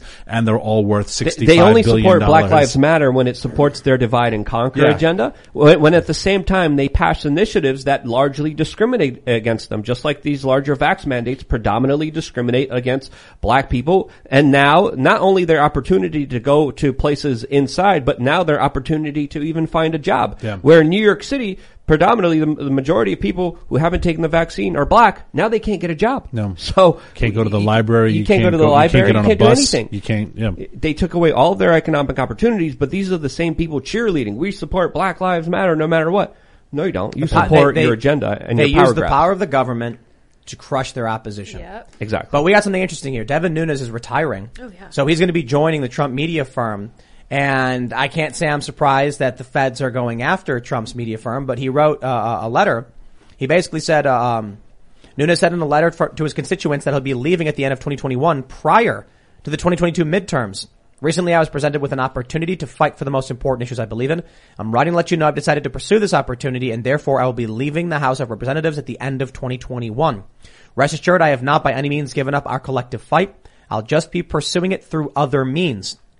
So uh, Nunes announced his resignation. The Trump and Media Technology Group released a statement saying Nunes would be the company's chief executive officer. I would love to see uh, uh, to have Devin on the show to discuss Yes. this, Mr. Nunes, Congressman, and talk about what's going on with this because I certainly believe Devin Nunes is a fighter. so I've been concerned about what's been happening with like the acquisition of, of, of locals and stuff. Seeing this, I do think there's another risk of big tech. Just because they say they're going to protect us and protect our rights and allow free speech doesn't mean that in five years time they actually will. It'll be other people with other interests, another agenda in power and the ability to censor you. So I'm all about decentralizing this stuff and then hooking it into the machine. What these people have been doing have been building a centralized system just to give themselves power. So it's, it's one thing to be like, I believe everyone should have access to communication. And then it's another thing to see two warring factions arguing over who, which, which one of them gets to have control over the means of communication. Right? Yeah. I think the interesting thing about Nunes retiring, I just wanted to confirm that he is from California. Yes, he is he from is. California. Um, which means the governor will announce his replacement. Um, Pelosi does not have a very big majority. He would not risk the larger right of center agenda if he thought anything was in risk. So I think Devin Nunes knows nothing's going to happen next year. Like my being there or replacing me with a Democrat is going to mean absolutely nothing to the agenda. But what does that mean? Does that mean the Republicans are or aren't going to win? that no, that means that the, the, the House will be in total stall next year. They're not going to get anything through the Senate. That they'll just be on vacation. That, my, that's my hunch. I don't think he would leave. If Oh, he, right, right, If right. he was like, Until we have the midterm elections. Yeah, we have these really big bills that are coming up. I got to be there because we only have a three vote lead. Right, right, right. He's Uh, like, he's eh, right. Doesn't make a difference. No, he's right. I mean, it's it's tribal right now. The Democrats have the House, and it's not going to be until what January third, twenty twenty three, before Which, uh, even if the red wave ha- red wave happens. And think of how sad that is in terms of just civics, that we are already d- dismissing all of next year. Nothing will happen in DC. Yeah. That's a good billions thing. and I trillions. like that. It is. That sounds great but, to me. But what a colossal waste of space and time and money. All these Yeah. people are going to be flying here and they're going to be having meetings. You, they're just, going you to just hold described, people like you, you, up- described the perfect definition of government. right there. That was Exactly. it. Say that sentence They're, again. go- they're going to be wasting hauling all people this like time you and money. in, and they're going to have these hearings. But no, it, it just how how how embarrassing is it? Like it's all just a joke. It's just a huge. it always waste. was. I know. it always has been, and it always was. And I and I think a, a, a stagnant government that keeps fighting itself and doesn't accomplish anything and doesn't pass new rules and laws is the best government. An inactive government is the best government people could ask for because it doesn't get involved in anyone's business. I, I, I, I disagree, Luke, at Okay. this point. Um, a, a government that begins repealing laws and adding Yes. sunset clauses to uh, you know existing laws is a, is the kind of government we need. If the Republicans had a backbone and actually did some of that, I would agree with you, but they don't. They Right. usually comply and they just want to add new bu- bureaucracies, new jurisdictions, and new regulations that gives them power and gives them authority. I, I wish there was a political system or a political party that represented repealing a lot of the bureaucracy, repealing a lot of the dumb regulations that hurt small businesses, that prevent people from competing with Amazon and Walmart and Costco and whoever it may. That's the Department I of wish- Commerce. Yeah. 17,000 people work there. Look at what a good job they're doing. Yeah. So Right. great. Yeah. So I, I- I wish there was the, the, the slow kind of recalling of all this nonsense. I wish we just had one rule. We talked about this on the show a number of times. Just make, make a sunset clause on all laws, mm. on all rules, on Yes, all all regulations. them. Just let them expire. Uh, please, because there's so much bullcrap that the average American has to deal with every single day when it comes to a mafioso, middleman, uh, government thug interfering in their livelihoods. It's it's impossible to make ends meet for a lot of people. I wish the founding fathers added an additional amendment that, you know, the Constitution can be amended in these ways. However, statutory laws passed by Congress will all have a natural sunset period. And the reason for that is, and they could have, they could have done like a natural sunset of 20 years or something to recognize rules change by generation hmm. and new generations coming in will need to assess the rules of the previous generation to determine if they're still, you know, applicable to what's, what our society is like today. And I think then you have the Constitution, which is mostly immutable. It's very difficult to change, but can be amended if everyone comes together and, and, and mostly agrees. And then when it comes to statutory law, these things got to get reviewed because right now, if they put up, I would say this in about 10 years, I, I'm willing to bet gun control is going to be in the gutter. Gu- uh, 2A advocates are winning. They're winning like crazy. And that means the younger generation, the leftists who are pro-gun and the right populists and the independents and libertarians are winning on this front. Absolutely.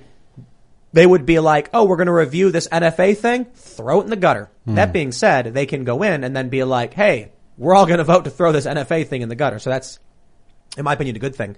But I think with sunset clauses, it makes it happen a little bit faster. Hmm. Where, whereas you might need a certain amount of votes to get past a, a, a filibuster or get it through a veto.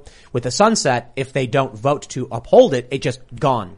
Whereas right now, if they say, you know, we're going to pass the, the repealing the NFA Act, and then Biden's just like vetoed, get out of here, and then they're like, we can't get the two thirds majority to, you know, to get the to overrun override the veto, so you can't do it.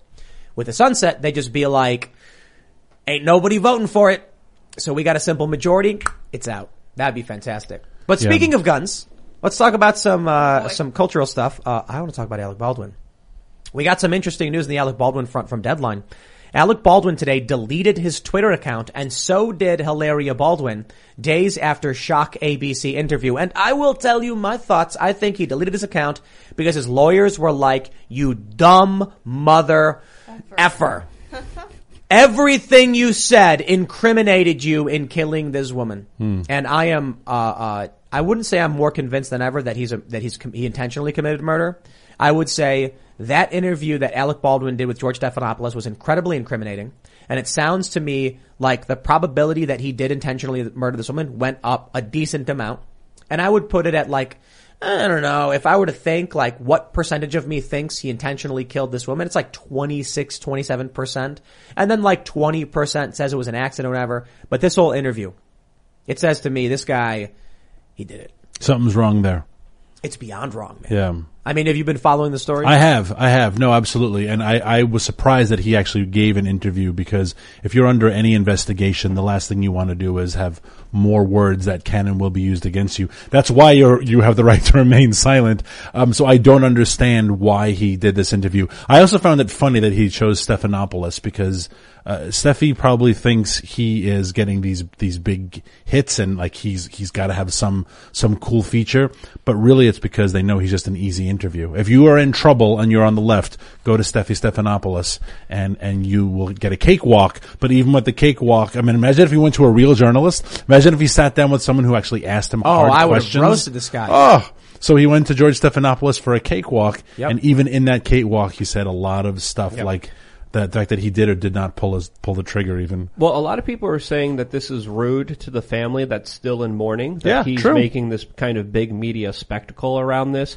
And it's also, I, you know, looking from the outside, it's also kind of psychotic to try to proclaim yourself as a victim here, which, which he was, in my- in my kind of, uh, uh, you know, understanding of it, was trying to make himself out to be making him the center of attention around this, when in reality, you know, this was a very uh, emotional issue that I don't think helps anyone in this situation. Yeah. Well, let's let's talk about some of the facts and some of the things he said, and I'll I'll just get straight to it. One of the things that really caught me was when he made this argument. Stephanopoulos asks Alec Baldwin. I- I'll give you the quick the quick elevator pitch as to what happened. Alec Baldwin was on the set of the movie Rust. He pulled out a gun, pulled the pulled the hammer back, fired it, killed the cinematographer, and struck the director. The, there's a lot of other nuanced details we'll get into in a second, but Stephanopoulos said, why didn't you check the gun? And Baldwin said, you can't. When you're handed a weapon, if I were to open the, the, the, the chamber or, or take the clip out, I know he said clip, he meant magazine. He's like, they would immediately take it away from me because it's been checked by someone else. You know, he probably thought that was a really good argument. He probably was thinking about doing the interview, talked to some people and they were like, oh, tell them you can't check the gun because then they would take it away from you. The idea being, if they saw, if, if the armorer was checking the weapon, taking it apart, putting it back together, checking the rounds, hands it to Alec Baldwin, and then he opens it up and does something to it, the armorer is now like, yo, I just checked this. What did you do? Yeah. Give that back to me. I'm checking it again. But that's a really dumb thing to say. Because I'll tell you this. Ah, so Alec Baldwin, you recognize that the armor or prop guy, as he calls it, hands you a weapon. You can't do anything because that guy has to make sure it's checked, correct? Yes.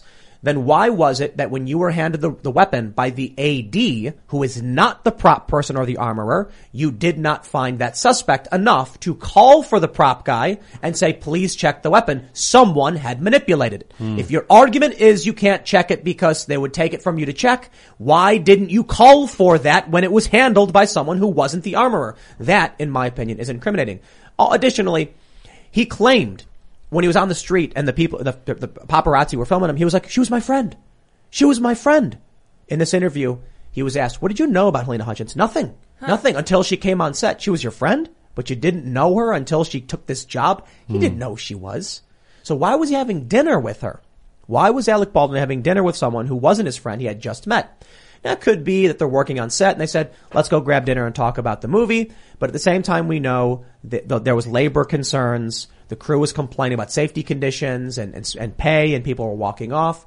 Then we find out Baldwin's having an, a, a, a dinner with a woman he doesn't know and he describes her in the, inter- in the interview as intense, not interested in small talk, just getting down to business. Hmm. So I don't know. I, you would have to believe that Alec Baldwin was handed this gun, popped open the, the, so these are single action revolvers. There's a little latch on the right side. You pop it open and then you can see and you put the bullet in, spin, the, the cylinder doesn't come out like you see in like the video games where they flip it out. The single action. So we'd have to open the latch one by one, load it while spinning this, you know, spinning this, uh, the cylinder.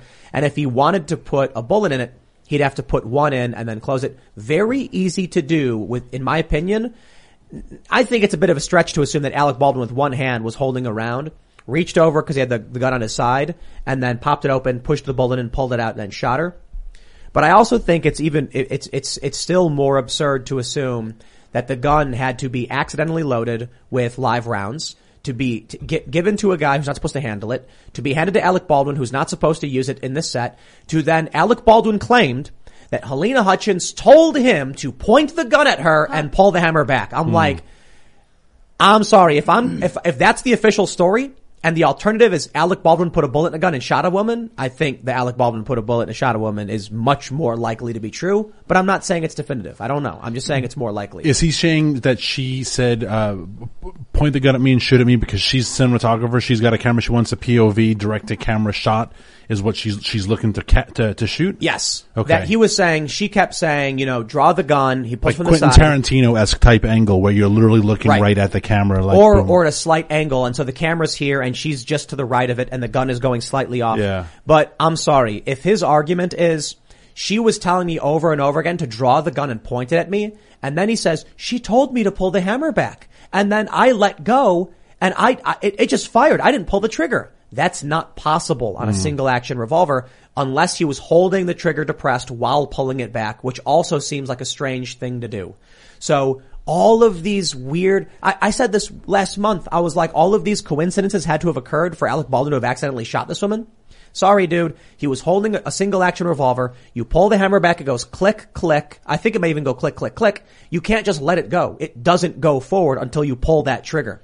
So someone accidentally puts a bullet in it, gives it to the wrong guy. Alec Baldwin knows that's not supposed to be, the guy who has it, and he's supposed to get the armorer to come check it because it was manipulated by somebody else. And then Halyna Hutchins is like, yes, draw the weapon and aim it at me. Now pull the hammer back. Oh no, hmm. I've been shot directly through the chest, hitting my spine and killing her. I'm sorry, dude. Baldwin straight up killed that lady. going through her and hitting another person uh, behind her as well. Uh, actor John Schneider, he was in the Dukes of Hazzard, came out and said that he doubts that this gun went off by itself. He also called the whole interview bullish. Uh, family friendly show, you know what I'm trying to say, but he said that it was designed to quote make us feel sorry for Alec Baldwin, and uh, I think he made some very interesting points surrounding this Yeah, this matter. Is he the guy who did the YouTube video? Um, I'm not sure Which guy? The guy from uh, which show? John Schneider. yeah, yeah, he yeah. was, John he Schneider, was, he did a he was YouTube Bo show, yeah. Duke. Yes, yes, yes, yes, yes. And, and, and he, he took, he, I, I- I think this is the guy who took the, the single action. He, he took it apart and he showed you exactly how That was it. it, and he said that there was a propaganda uh, propaganda machine behind all of this. And as we know, uh, Alec Baldwin has has been working with PR emergency companies that have been implementing uh, a lot of the kind of fake news, ha- have been implementing a lot of uh, the the kind of noise around this matter, allegedly, according to a lot of sources uh, surrounded in this case. So it wouldn't be su- su- surprising to me if a, a crisis manager came to Alec Baldwin and said, "Okay, we're going to sit you down. We're going to get rid of all this public pressure. We're going to make sure you get back into acting very soon." And Alec said, "Whatever it takes." Um, and and I think this was a part of the process You that know- he taught would would help him. But in in reality, a lot of other people are calling him out. You know what's really weird is that this woman was an investigative journalist, hmm. Yeah, that's weird, right? and a lot of people are there's there's, there's a Was she theory- investigating the Clintons? Well, I'm look, joking. I'm being facetious. I know, I know, but there are a lot of people pushing something like that.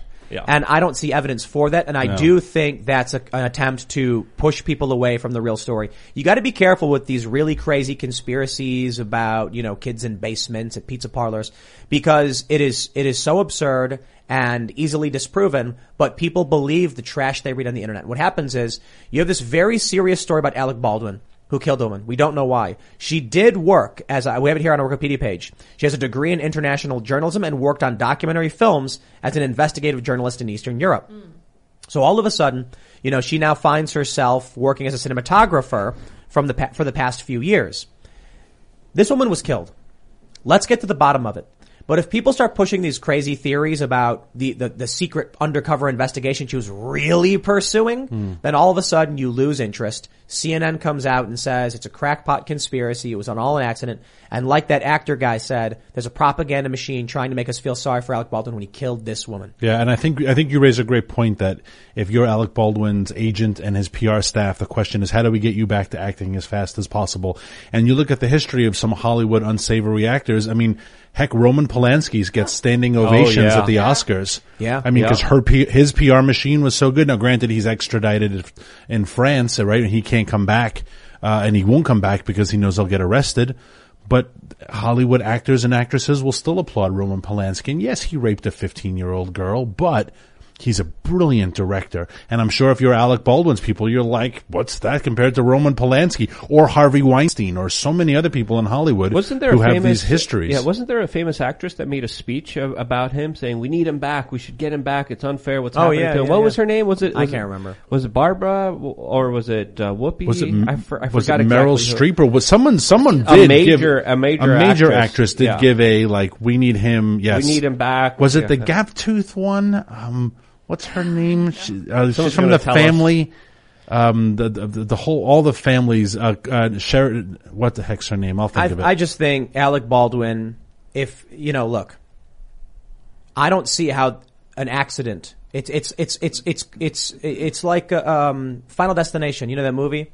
Where, the series of movies where the people die in really weird ways. Right. Like a truck is driving down the street and then some guy spills his coffee, which like, so he throws it out the window and then it bounces and then it, hits a sign, which causes the sign to spin around and then point in the wrong direction, and then a truck turns left, but then slips on ice and flips over, and then the logs fly off the truck, fly, bounce through the air, hit a car, which makes the car fly off a bridge, and then hit a guy. like that's what it sounds like to me when when they explain the, this the scenario that happened according to Alec Baldwin. Hmm. Or there's the really simple, like more real life. Angry crew members. Alec Baldwin was frustrated, tired, angry, has a temper, and he said, "Screw this!" Bang. Was he not supposed to have a gun in that scene? I heard that. The official the official story uh, from the script supervisor and the electrician was that he he he was supposed to have a gun, but he wasn't supposed to draw it or aim it, and it wasn't supposed to be handed to him by this this uh, assistant director. So if he wasn't supposed to draw it or aim it, why would Halyna Hutchins tell him to draw it and point it at her? Well, she's dead, and she can't tell us exactly why that was Um, happening. The, the weird thing is, and I'm sure everyone's afraid to go public because this is an ongoing investigation. Uh, with the exception of, I've worked on a lot of Hollywood scenes. It, it was one of my earlier little things, long, long time ago. There are no scenes that there are just three or four people. Porn shoots have staffs of 15 people, right? A lot of people saw this happen. The fact that none of them have come, come out publicly and said what happened, they're probably all afraid. They They, probably it. all have. This is this is definitely recorded on film. There's a lot of people who witness this.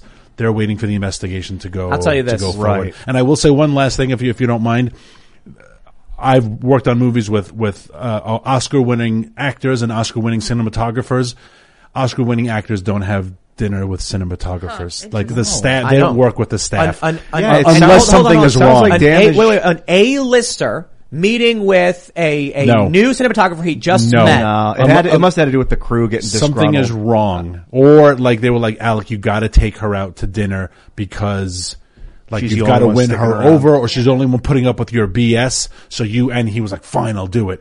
But I've been on movie sets where this they, they don't. The staff they, were they, pissed. They don't. Yeah, the They staff don't. were pissed off because of the budgeting. They said that he was undercutting everyone and not properly funding the production of this movie. Yeah. And they were saying this is this is absolutely ab- absurd. So that could have been you know the arguments that happened there. Uh, and, and again, we don't know. We're, we're not. You know, we can only speculate from here. You know, if the whole where Alec was saying, if I had taken the gun apart to check, they would have taken it away from me thing is such a pansy, like, that's what he would have done to someone as the producer. If he saw someone checking, inspecting their weapon, he would have taken it out of their hands and fired the guy because he's, No, he's- he's lying. Because he doesn't have, he's impatient. He doesn't have patience. It's, it's, I, not- I see what you're saying, but he's just lying. That's hmm. also possible. Like George Clooney was like, I always check. Yeah. Because you get in trouble. If Alec Baldwin is like, I, I didn't check because they told me I wasn't supposed to, it's like, well, you realize that's still involuntary manslaughter, right? Yeah. Like, so that's a BS argument. And it sounded clever. He probably thought in his mind, this one makes a lot of sense. And then it, all it does is incriminate him. Oh, so you're saying you knew the guy who was manipulating it wasn't supposed to hand it to you and you fired it anyway. You knew that if someone manipulates the gun other than the prop guy, it must be handed back to the prop guy and you still took it, aimed it at her, pulled the hammer back and fired it. And but in his mind, the story was so good, just like our friend Jussie Smollett in his mind, Oh, his we story got- was so good. And he also did media. Again, all these people with these terrible stories who were like, I should go do a live interview and incriminate myself. Prince Andrew. Don't, don't give any interviews. Jussie Smollett. No, no, no. Give today. interviews, including Prince Andrew. More interviews. We need everyone. Jussie Smollett testifies today. I couldn't believe it. They're saying this guy may be convicted as soon as tomorrow. Oh my gosh. Jussie Smollett. By the time you guys, so we're live right now. We, we record this, but tomorrow morning this one's going to go up, and it may be. But by the time you find this video, Smollett has already been found guilty by a jury of his peers because it has been a disaster in this case. Yeah. They were experts were saying the only defense he has is for him to testify, and it's let's. You got to hear this. If you've not been following this, you are grab the popcorn. You are going to laugh. So first, this guy claims their defense that the Osundairo brothers that he hired, according to the prosecutors, to stage this hoax are sophisticated criminals who framed him. They planned the whole thing, hmm. even though he paid them for workout training and then told the cops they were white. They planned the whole thing to frame him. Why? Because they're homophobic and they hate him. Hmm. Then you get the uh, uh, what happens is during during testimony, the defense tries cross-examining one of the Osundairo uh, brothers, and the judge said that it was like collateral or something in to move on. And so, you, you, I got, just get ready for the suspense. They, the, the, the, the defense attorney calls for a sidebar to speak with the judge. demands a mistrial because they were saying that they're not being properly allowed to uh, uh, cross-examine. Then claims the judge lunged at her, demands a mistrial over that. The judge says that's BS. It's, that never happened, and you're not getting a mistrial. And then the defense started crying and left the courtroom with her mother. The, the defense I am attorney? not making that up. The attorney Yes. left? with her mother. What is happening? Let me. I, I, I'm going to How fact is check this that. not on camera? This is How this is a this is a violation of our human rights Better that than this is not. We need I to know. televise This is better than. Empire. Better than Empire. The whole cast of Empire is watching this. like this show is fantastic. I would have to say that Jussie Smollett is trying to d- use the Kevin Spacey defense. If you remember, Kevin Spacey was accused of doing some absolutely horrendous, horrible things to underaged children, particularly boys, and his main defense was, hey, I'm gay. And because of that, the mainstream corporate press literally ran with headlines, brave actor Kevin Spacey comes out as gay. Hmm. And that somehow obfuscated the, the larger accusations, very serious accusations of him doing horrible things to small children. And now Jussie Smollett's main argument here is that he's gay and he does gay stuff. That's his main defense exclusively here. And when that's your defense, I, I don't think you have a winning case here. No. It's a lifestyle, not a defense. And All right. It's crazy. I so I pulled this up. We got Breitbart and we got the New York Post. On Thursday, Smollett's attorney Tamara Walker requested a mistrial over her claims. Cook County Judge James Linn uh, physically lunged at her. CBS News reports. Reports say the encounter happened during a sidebar conversation with attorneys from both sides. The judge denied the accusations and also denied the motion for mistrial. Walker reportedly appeared to be close to tears while debating with the judge and left the courtroom with her mother while the rest of Smollett's team continued to ask for a mistrial. Okay, close to tears. Sorry. I said she cried. With her she was mommy. close to tears as she left with her mother.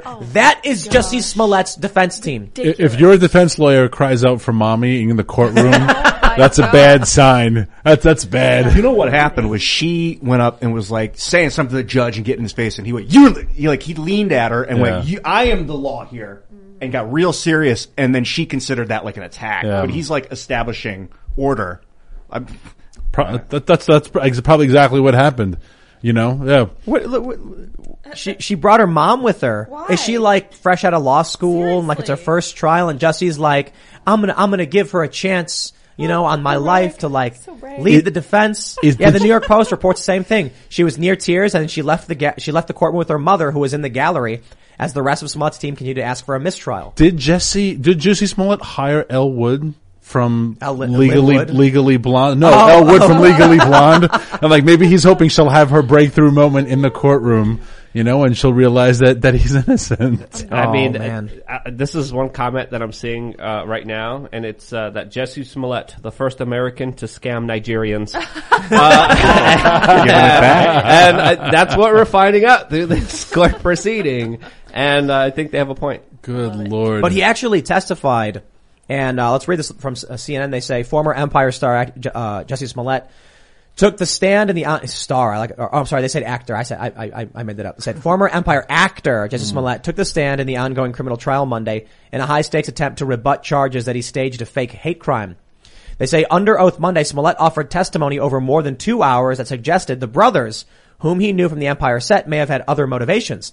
He said Bola Osundairo, who he called Bon, helped get him drugs, including cocaine. He also said they had a sexual relationship uh, between them at a particular Chicago bathhouse. One night while the two were out, and Smollett testified they got a private room and did drugs and like made out. On a separate occasion, Smollett told jurors he and Bola snuck away from uh, from his brother after the three were at a female strip club together. Smollett testified again they got a private room and made out a little bit and uh, family friendly show. You know, uh, had fun together. Let's just. I don't. I don't. Had I don't- I don't- relations. I don't know how this is. You don't need to go that Imagine deep. you're the They- jury they and you're Jeffrey like, Toobin d- together. what, what, what, if you're the jury, if you're the jury Yeah, and he's just one. saying all this stuff, you're like, yo, I don't know what this has to do with Oh, anything. Um, So they say, he kind of creeped me out. Every time we were around him, he didn't speak to me. Every time we needed to leave, he made it seem like we needed to sneak off. After a hate letter was sent to him, Smollett said Bola Osundairo approached him about becoming his personal security guard, something the actor told the jury Osundairo had repeatedly asked him. Following the letter, Bola Osundairo began asking him more about the need for security, Smollett said. The actor described being annoyed at the idea of always having a security detail, detail around him. Around lunchtime, I would smoke my blunt, drive around the neighborhood of the studios. I don't want to be in someone's car. Smollett told the jury that while driving around with Bola, there was never any discussion of planning a staged hate attack. Did you talk to him about some hoax? No, Smollett said. So it sounds like Jussie Smollett's argument is this guy staged the attack because he was trying to convince him to hire him as a security guard. And that, I mean, that's a story. I don't hmm. see any evidence to claim that's true because Smollett paid him for personal training.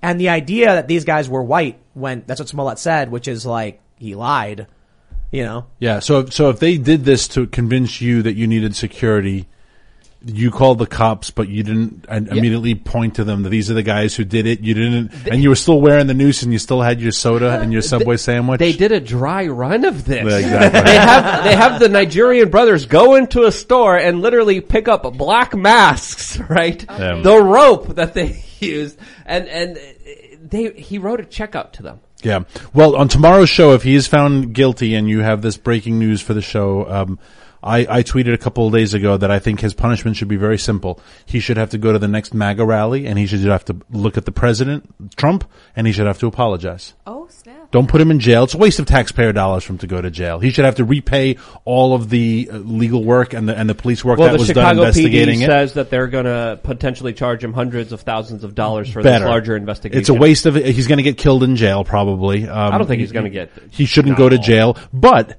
for those of us people who are in Camp MAGA, who they made a huge deal of this in 19, and he did the whole press circuit, and they were like, "This is indicative of the types of people who vote for Donald Trump." For all of us who who proudly voted for Donald Trump, who were sick and tired of being besmirched by people like Juicy Smollett, he owes us an apology, and we should get a sincere one. And a sincere one for me is being in front of tens of thousands of us. Don't write us a little letter or do a YouTube video. You have to stand there and face us and listen to us either heckle you or.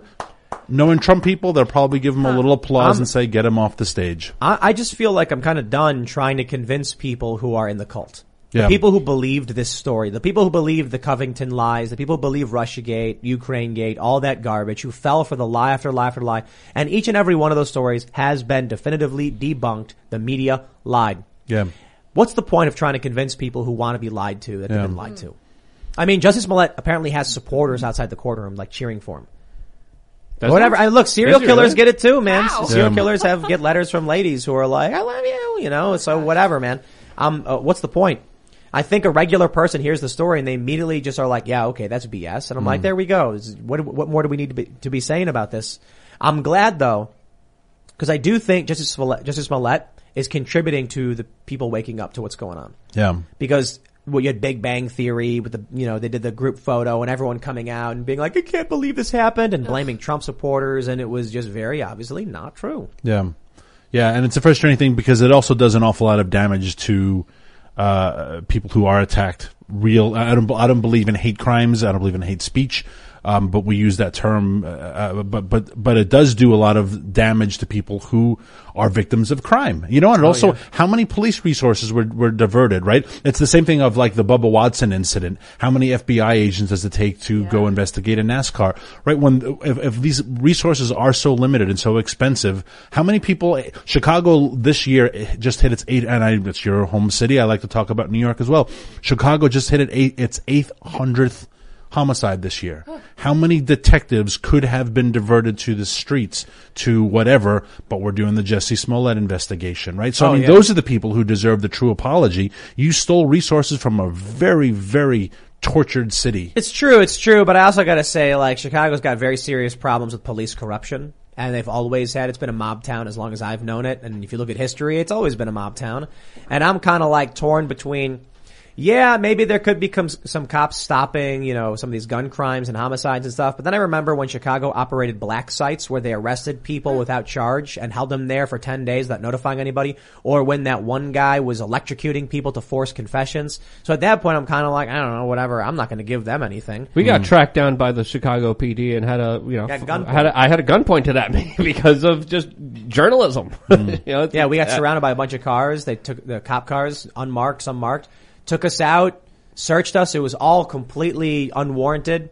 They apparently raided the apartment we were staying at. A whole crazy story went down. They tried planting drugs on us, just real, real dirty stuff. Chicago is a dirty city. They, they, there's, I can't remember the guy's name. Do you guys remember the, the, the name of the guy in Chicago who was cattle prodding people into forcing them to confessions? No, I don't remember his name. Yeah, I'm not a fan of the CPD, man. Whatever happened to the that black site that the Chicago Police Department was running? Do you know much about it? It was uh, No. Homan Square. Is that what it was called? You looked, Yeah. Homan Square. Homan Square. Yeah, you looked it up? Yeah. Yeah, no, it was unmarked location where they Wow. would bring people to like, you know, effectively torture, you know, city at war, man. Is that still So- operate? I don't know. I haven't been to Wow. Chicago. I, I, I moved out of Chicago, uh, 13 years ago. Yeah, 13 years ago. And, uh, got rid of That story broke in 2015. Yeah, That's yep, nuts. yep. It's crazy, right? So, look, man, I like the idea of, you know, the good local cop who's like, look, I just want to make sure people aren't getting hurt. And I've met some of these guys, but you look at some of these big cities like New York, Chicago, and LA, and they are crooked. Yeah. Super crooked. New York is super crooked. Chicago's super crooked. The small towns, you tend to, they tend, they tend to be okay, but you still get a lot of cops who are willing to just do what they're told. Yeah, I kind of agree with you, Daniel, about I don't think putting him in jail solves anything at No. this point. But but like a, a a public apology might actually do more good for society. Yeah. For Jussie, I don't know. Yeah. Well, gotta- at least for me, I want my apology. I gotta, I gotta, I gotta read this uh, from uh, the super chat. We're gonna, we're gonna go to super chats, but real quick first, I guess read this one that just came in. Kenny D says, "You know how I know Tim isn't really from Chicago because he says people should get hot dogs at Portillo's. That's like saying go get pizza at Gino's. No." We went to Portillo's on Harlem and Archer. We love Portillo's. There was always a massive line. People in Chicago love their Portillo's. They got ribs. They got Italian beef. You get the beef dipped. You get it with sweet peppers or you get the jardinera if you want it. But okay, to be fair, we would also go to Maxwell Street because we had one and it's just off of Cicero at like 65th. So we'd go there pretty often, often and that's awesome too. But hey man, I, I actually agree. And I was saying this earlier because we did order from Portillo's. I was like, to be fair, ordering from Portillo's is like telling people to go get a hot dog and telling them to go to Giordano's. Like if you want to get real Chicago pizza, you got to find a good local spot. You want to get a good hot dog, you got to find a good hole in the wall. Mm-hmm. But I took, I took offense at that. I like Portillo's. All right. If you're in Chicago, you can check that out and, and get the gravy. You ever have gravy bread? You know No. that is? They literally take like a French roll and they dunk I've it in it. gravy till Great it's soggy idea. bread and they put it in a thing oh and that's it. That's what you eat. That's it. That's it. That's it. It's like So 50 healthy. cents or a dollar or whatever. It's very, probably not healthy at all. No, Delicious. that's probably But the- fantastic. My ears perked up. Yeah. But we've, we've had it here because you can order them. Uh, the, the Italian beef is so good. You get the beef, you put it in. I like sweet peppers. You put sweet peppers on top and then you take the whole sandwich and just dunk it in the whole beef thing with gravy and eat it and the bread's all soggy. That's what you're supposed to do. That's right. You know what I, you know what I miss too? You can't get it anywhere, uh, is jardinera pizza.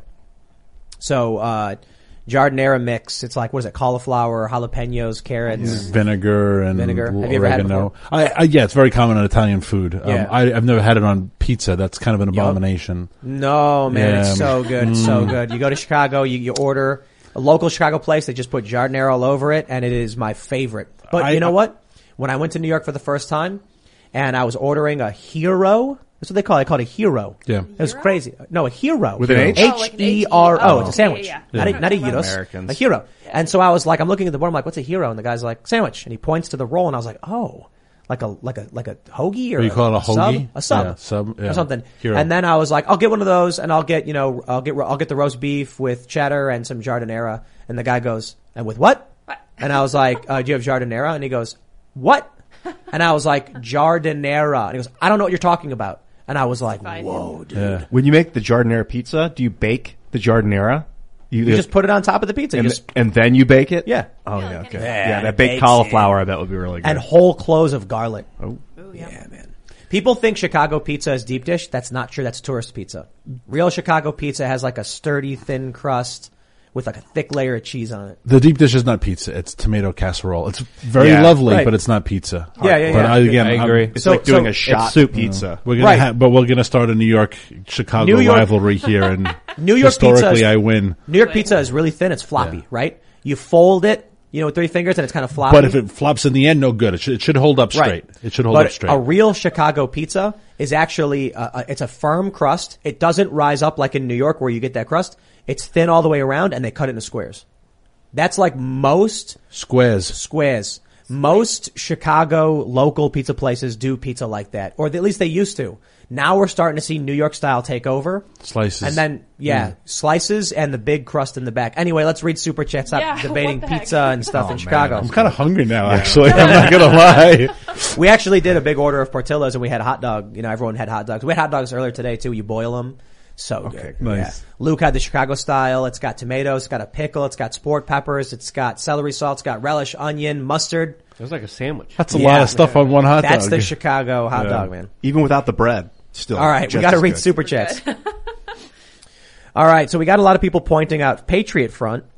Padre Mortales says y'all should take a uh, you should talk and make fun of the glowy group Patriot Front at least for a little bit. The march on Washington was his hilariously glowy. That means like it was a bunch of feds. That was funny. I mean, it, it just seems so ridiculously fake. They- but is, is is the implication that like a large group of hundreds of federal agents all got together and wore uniforms? And They were this? all between five foot ten and a half and six foot two. Yep. They all had 34 waist. Like I've never seen a more fit, uh, y- y- like, like tall, like it was beautiful. If, hey, if that's the future that they want in America, I support it because they all looked all the great. feds, They yeah. were all oh. healthy and, and But they're trim. creepy. They're creepy weirdos, and they're just it's funny when you look at the when so you fake. when you look at the actual right wing rallies. It's a bunch of fat dudes wearing Yes, armor. Yeah. exactly. Like the funniest thing is you see photos of guys in like Trying to hide under our vest that were yeah, a little Yeah. wearing tactical gear with guns and they're morbidly obese. And I'm like, look, no offense, dude, but you like you're not going to be able to run to actually deal with any kind of conflict. Like, No.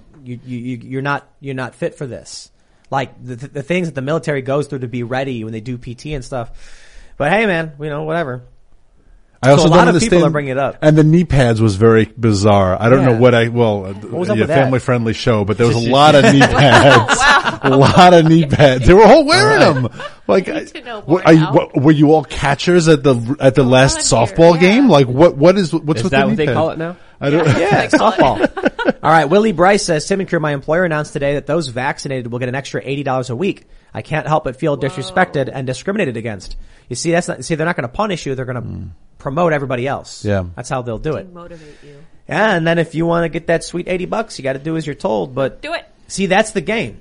If you're a business, you can just be like, "Oh, okay, we're not punishing you. We're just giving everybody who gets it a bonus. Yeah, you know, a, fair. a raise. Yeah. Is it? I think it's No, coercive. it's not. I don't I know. don't think I don't so. know. Uh, there's challenges to what private businesses are allowed to do and, and who they want to work with. But I think scale is a big issue. If Walmart tries to do it, I'm like, nah, it's, you're too big. You know, but if you're a small business, some old dude, and you've got like three employees, I'm like, maybe then we just say, let the old man do his thing. Hmm. You know what I mean? It's tough. It's tough.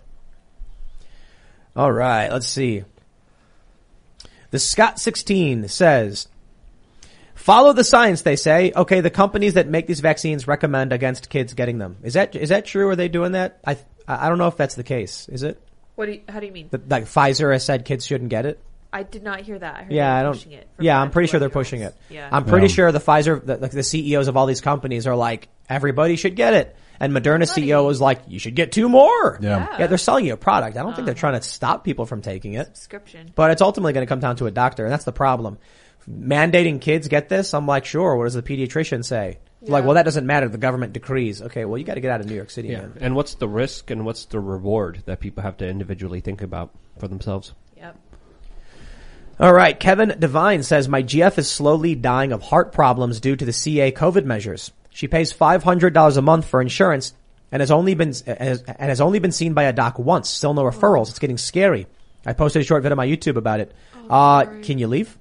Can you get out of California before it's too late? I don't know. That's I don't know crazy. what to do, you know. That's like so, so she has health insurance, but she still can't see a doctor. Yeah, that That's what they're alleging. Yeah, I guess. So- Harambe's Irish says, you can tell it's mostly liberals and libertarians in here, all scared of the government like they are God, lol. I, I don't think that's the I don't case. think so. Liberals? Libertarian, me? Yeah, no, no, no. Like, like us in here, we're scared of the government? Am I, I mean, We're, I, we're mad at, at like government overreach, but I actually think, uh, I respect the power of I think the there's certain, that's certain for good sure. things from, from government, certain bad things, but I think it's mostly been bad for a while. Yeah. I think the founding fathers had a lot of good ideas. Oh, here we go. Here's something interesting. Monkey Boy King says, is Tim going to take Dan Bongino up on his offer to let him explain what's going on with Rumble on Tim's show? Dan Bongino is welcome to come on my show would anytime he love to wants. have Dan. Are you Yeah. kidding?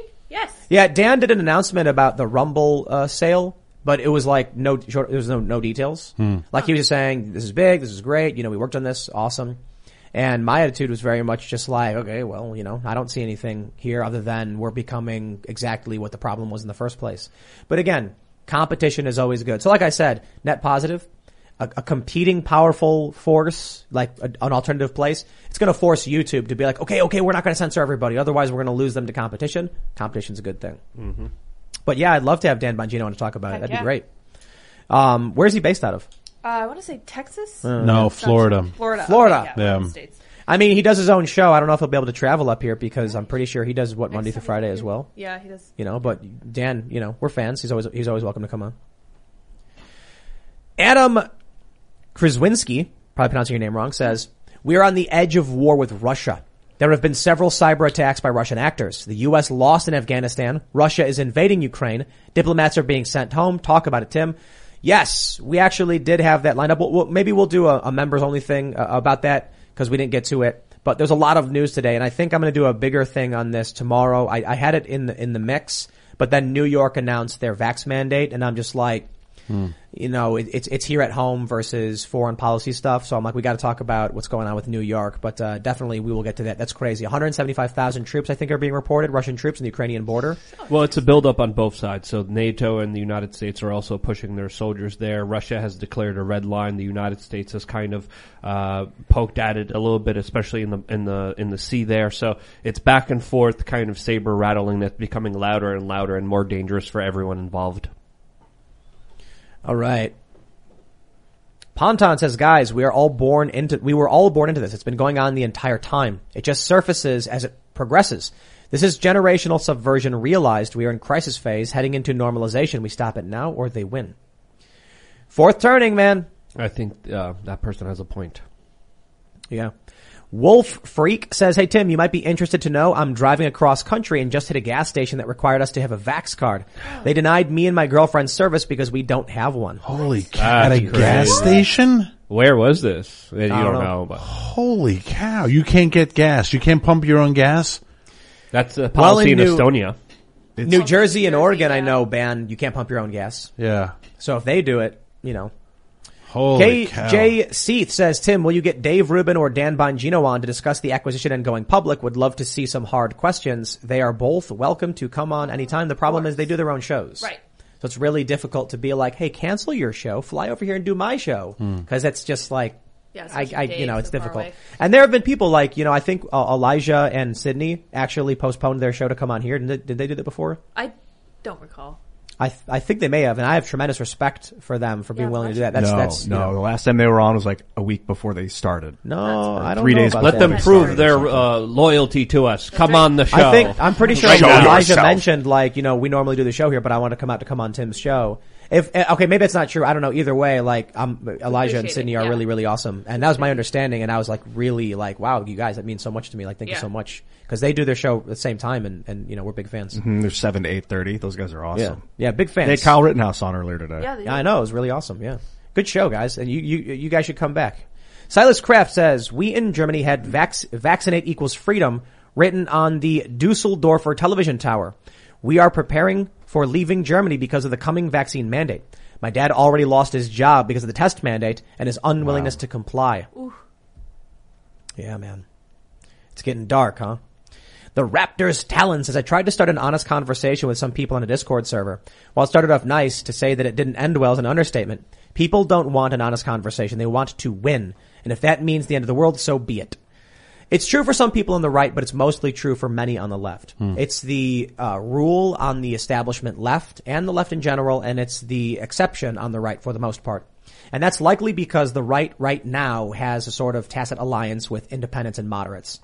And the more moderate individuals, be it right-leaning conservative types and, and independent types, really want to understand and solve the problems. But you absolutely do have the right zealous Trump must win no matter what and screw you and what you have to say. However, they're a small group without institutional authority, so they're allowed to have their opinions, same as the left. The problem is when the establishment left aren't unwilling to have a conversation and hold the reins of power, yo, we got a big problem. Yeah, if you were tr- if you were in a conversation via text in that Discord chat, don't put too much weight on that. It's hard to get any good communication done via text. But uh, if it was with words, try listening more.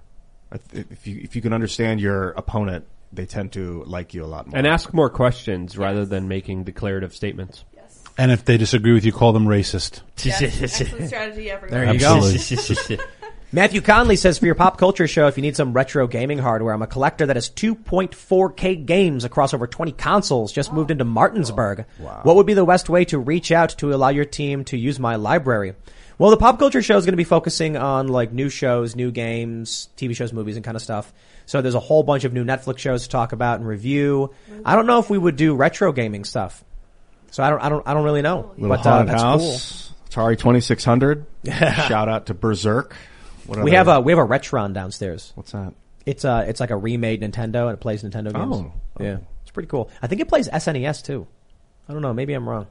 But you can just buy a box that like has all of the Nintendo games and SNES on it and just like plug it in your TV. Like we have a Sega. Uh, it's a little box, you plug it in, it's got like a hundred Sega Genesis games. And I'm playing it now and trying to play it on an HD TV is just not a thing. Oh wow! it's fun. Eight Yeah. bit? Right. 16 Yeah, or I think it's 16 bit. I had a uh, 2600 as a kid. Yeah, That's me why I'm too. Like, nostalgic. I'm thinking of the games now. River Run. Hard, Yes. hard to play Pitfall. weird looking. Oh yeah, Pitfall, man. Pitfall Two was underrated. Oh, great. All right, let's see. Spartan Bacon says Tim with a single action revolver, he could not have been able to put a bullet in and then fire without spinning the cylinder all the way around. I, uh, yeah, I'm, but I still, I, I still think it's, uh, uh, makes more sense than this wild scenario of crazy coincidences that culminate with Halyna Hutchins being like, point the gun at me and pull the hammer back and him going, you got it, bang. Oh no. Like, I don't want to believe that Alec Baldwin put a bullet in the gun. I don't want to believe it. No, I think the angry crew member was like, "I'm going to get back at that production company." Uh, Put a uh, uh, bullet in before they walked off set. But then, like they said, you have to rotate the cylinder around or pull the trigger. You have to fan the hammer, pull the trigger, fan the hammer, or rotate the cylinder to get the bullet to go all the way around. So around. someone loaded it and rotated it and then put it on the table. or Alec Baldwin did. Because Alec Baldwin said, if I manipulated it, they would have taken it away from me. So why didn't he then say, if that was the protocol, hey, who's this guy who's manipulating this gun and bringing it to me? Where's, where's the prop guy who's supposed to be handling it before I'm giving it? He had, he, he straight up said that. So then the only like simple explanation is that he put the bullet in it, wound it, you know, and got it ready. And then he, so like that's premeditated. That's pre. So- I know, dude. That's insane. It's hard to believe, but He bro, threw his you- whole career Are away. you, I don't- I don't- Are I you telling me the alternative is more believable? I think so. I, What? The alternative that an angry crew member put a bullet in the gun, got it set up, and then through And then Halyna Hutchins was like, "I know you're not supposed to use the gun right now, but why don't you point it at me and part fan the might hammer?" have been- might have been a lot because there, like you said, someone said earlier, there's more crew members are going to be there watching that moment. So I want to see if people come out and acknowledge that that did happen. But the one crew member who was there watching it was the guy in charge of weapons. So how does no, that? no, no, no, no, no, no, he- no. That was that was Hannah Gutierrez Reed, I think. Yeah. The armor did not give Baldwin the gun. Well, don't- you- but I'm sure the armor was there on set. So I at what point is the armor like? How did you get the gun? Like I don't uh, know if the- she was there. My job is to give it to you. If if it's not in my possession and it's with the production assistant, then I already screwed up because it shouldn't leave my possession Yeah, anyway. the sorry. shouldn't have had the, the gun. official story is that someone accidentally, the armor must have accidentally put a bullet in it and then left it unattended and the AD who wasn't supposed to have it take, took it, brought it to Alec Baldwin who knew if it was not the prop guy, it had to be given back to them. He straight up said this. And then Halyna Hutchins, who was shot and killed, told Alec Baldwin, I, you're not supposed to have the gun out in this scene, but I want to film you pulling it out anyway. Also, pull the hammer back right now and point it at me. I, that's just, Yeah. that's just, I'm sorry, dude. No. I don't want to believe Alec Baldwin did this. No. It seems crazy to think Alec Baldwin, the guy from 30 Rock, took a gun, put a bullet in it, and then went bang. But it's crazier to assume all of that ridiculous stuff happened. I don't think it's crazy to assume that uh, an angry uh, crew member that was about to walk off set loaded one of the guns before they left. And then Alec Baldwin was told by Halyna Hutchins, point the gun at me, That's pull the hammer back, and then shoot In a, it. in a scene where the gun's not needed, that's very. That's weird. why I can understand and it, look, but if you want to claim an angry crew member sabotaged Alec Baldwin, that's Or when you start- someone, yeah. you're making more assumptions. Right.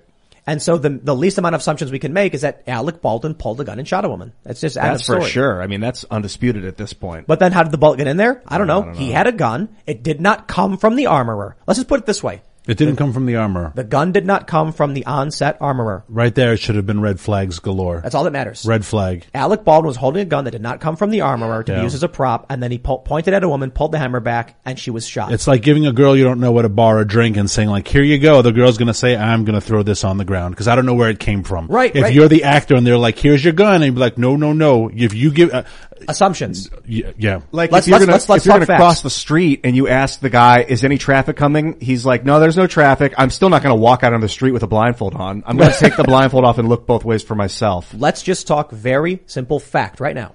Alec Baldwin had a gun that did not come from the onset armorer. Hmm. He then pointed it at a woman in a scene that did not call for him to point it at someone or u- or use it. Pulled the hammer back, and the gun was fired. I didn't say he pulled the trigger or fired the gun. The gun was fired. These are hmm. indisputable facts.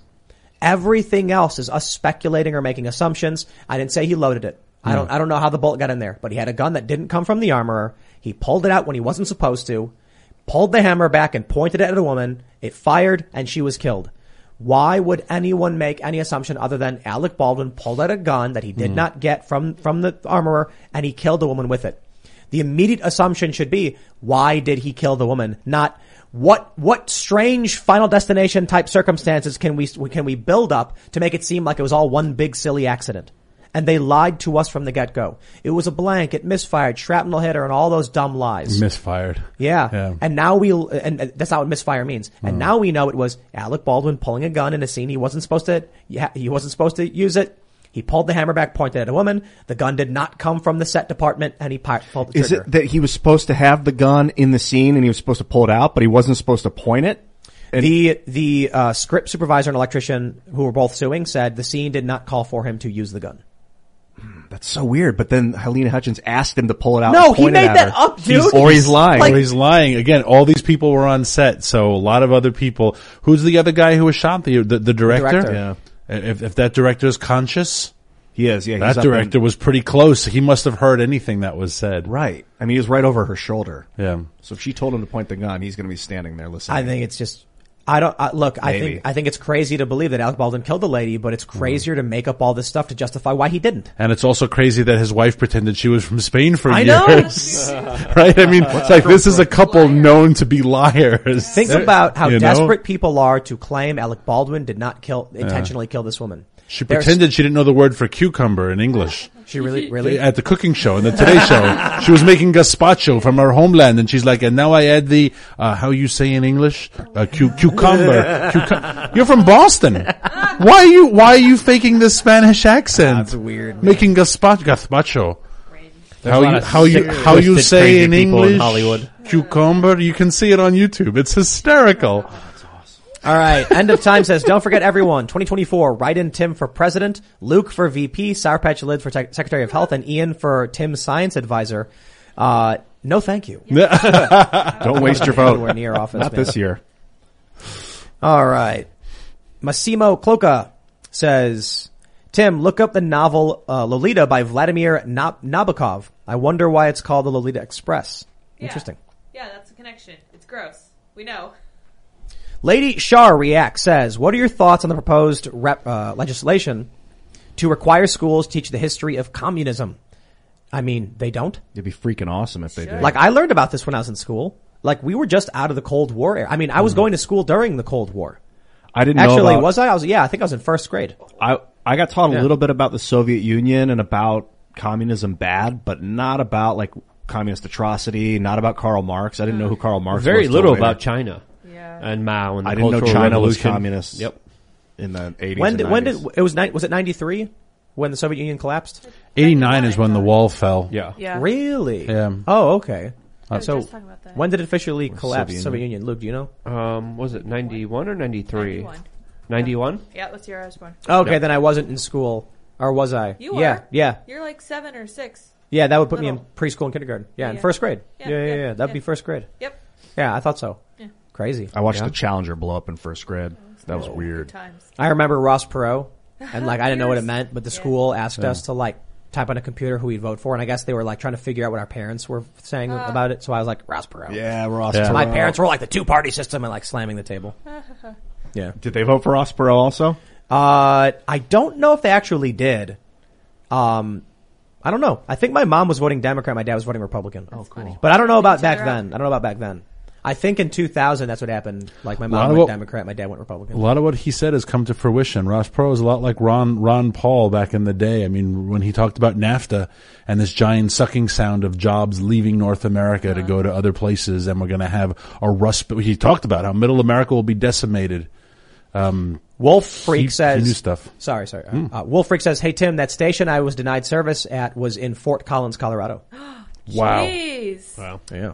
Fort Collins, very, uh, Wow. All right, That's Ninja crazy. Ninja Tanuki says if Alex's finger was on the trigger when he pulled the hammer back, and it was original, or a original fixed firing pin model, story is plausible. Still no excuse. Right. So what that means is Alec Baldwin was depressing the trigger while he pulled the, Wow. and that then it just releases right away. So it Yeah. just flicked back. That sounds legit. That sounds plausible. Alec Baldwin was holding the gun, gripping Yeah. the trigger tight. Maybe or like uh, maybe a hair was a hair hair line trigger. What are those called? Hair trigger. Well, it, it, it is a very light press, So one- maybe he a just single had a action. l- very light press, and then he pulled it back, and Poss- possible, but that would mean he's violating all standard safety protocols on on top of the protocols he's already violated. I mean, look, look, look. Just to put it very simply, involuntary manslaughter, I think, is a given.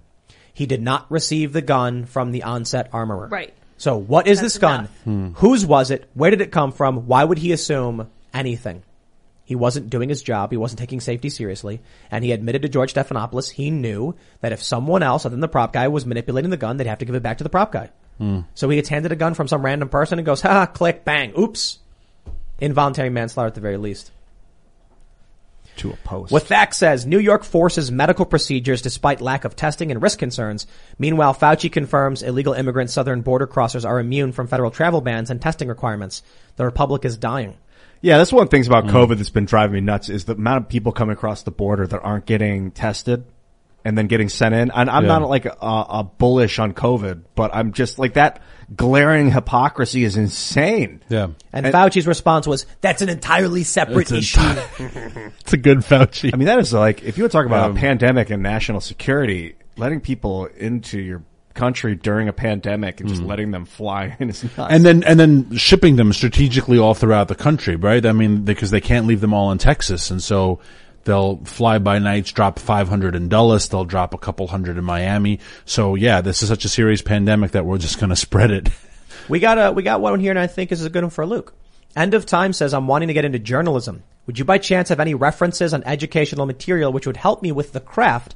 I feel like more honest people need to start getting involved. Yeah, um, I have Change Media University, which is now free for LukeUncensored.com members. But uh, it, it goes you it goes through all the basic kind of lessons, and it goes through uh, how to how to start your career, how to, how to how to do things. But it's it's very difficult. It's not an easy one. It's becoming more and more difficult because of big tech's uh, online censorship. So it's very difficult for anyone to make a name for themselves, especially with the algorithms being rigged against you. So uh, my word of advice is if if you really do have a passion for it, go after it, but also have a side hustle or a side job that will help you pay for bills and facilitate that kind of lifestyle of you doing what you really love to do. Because when you're in this business right now, you really have to love it. Um, and if you love it enough, you can make anything possible and you can make it happen. And uh, if if you're committed enough, if you truly believe in yourself enough, you can make that a reality for yourself very easily. We just got to work hard, and it takes work and sacrifice. And Yeah. it's not easy, and you got to figure it out and build it up, but you can succeed. So with that being said, my friends, go to timcast.com and support our work so we can continue to do this journalism. We just hired another reporter who's handling a lot of breaking news stories, and we're just going to keep growing and expanding. We've gotten new paperwork for our two nonprofits, one on fact checking the fact checkers and one on creating decentralized tech. Those are going to be kicking up into full speed at the beginning of the year when we can officially start bringing in, you know, donors and, and, and actually funding this stuff. And it's nonprofit, open source, so there's no there's no ownership, there's no giving anything away, there's no banning people. We are to you know do our best to make sure we empower people to know the truth and share information they see fit. So thank you for all your support at timcast.com. That's where your resources go to hiring journalists, making new shows, building culture, and uh, fact checking the fact checkers, building technology. You can follow the show at Timcast IRL basically everywhere. Smash that like button. Uh, don't forget to subscribe to this channel. And you can follow me personally at Timcast, you know, everywhere. Follow me on Instagram if you'd like. And, uh, Daniel, you want to show anything else? It is great to be here. Thanks again for having me. Daniel Turner, PTF on all platforms and always a pleasure to be with you fine folks having these, these robust conversations. We need more of it. It was great. Thanks for coming on. And uh, I have my own uh, media organization and platform on lukeuncensored.com where I released a video today. And I released another public one on youtube.com forward slash we are change where I had way too much fun and screamed way too much. We are change on YouTube. Thanks for having me on. Thanks for coming, everyone. I love you, Daniel. Great to see you again, man. Tim, hey, thanks again for this. Uh, Yeah, it looks good. man. quality outfit. It makes it, it makes you like really pop out of the room Yeah. in like an Ian kind of way. It's very Christmassy. in this. yeah, yeah, very- yeah. We're in like a gray, dark room. Everyone wears like gray, dark colors, but like true, I was yeah. like, this is yeah, yeah. It's perfect. It's Yes. flavorful. Yeah. Here I am in my black sweater and contrast to Ian. I was going to say before we go that um, if you guys really, really want awesome hot dogs, you need to go to Iceland because they're in every single gas station. You can get them with like 50 million kind. They take their hot dogs very seriously. Really? Yeah. You need to go to Iceland. You know, you want to hear a crazy story? It's about When I went, when I went to Iceland, we were like in between uh, Reykjavik and that uh, uh, Blue Lagoon place or whatever. And there's like a there's like a hamburger joint. And I went in there and it was like just me and a friend and like literally no one else. And two guys, we order food, we're eating burgers, and two guys walk in, and then the one guy was just like, "Hey, you're Tim Pool," and I was like, "Oh yeah, man." And he's like, "Oh wow." And I think I think he was saying he was from like the U.S. and he was there visiting and just it was like the weirdest thing to be in the middle of nowhere. It's like volcanic rock everywhere and there's a burger joint. It's a crazy story. It is very much like being on another planet. I really rec- recommend Yeah, going it to stinks. Iceland Smells like again. farts. It does, but it's cool. There's beautiful things there. I recommend going. Anyway, you guys can follow me on Twitter at Sour Patch Lyds. Thanks, So Linda. uh, our our our, uh, our, our our tomorrow's guest is officially confirmed and all that. Yes, correct. And we can announce it. That's Yes, good. we can- oh yeah, we can Steve announce Bannon's coming back tomorrow. Yeah, Pearl Harbor Day, baby. So Very we're nice. gonna, we're gonna have Steve Bannon here, and we got a lot to talk about, uh, especially with what's going on. Yes. And here's the crazy thing about what's going on with Bannon: the subpoenas, the charges, the entirety of the mainstream media has his back. really? Like this is the, this is the weirdest thing. really. He filed. He wants to get all these documents released, and all the media companies were like, "We agree. We want to see all the documents pertaining to his case." And the feds were like, "No, shut it down, stop." Huh. So this is going to be a lot of fun. So really excited to have Steve here again, Mr. Bannon, and um, thanks for coming. And for everybody else, make sure you tune in for that show. But go to timcast.com. We're going to have that member segment coming up in just a bit, uh, just a minute. Smash that like button on the way out, and we will see you all there. Bye,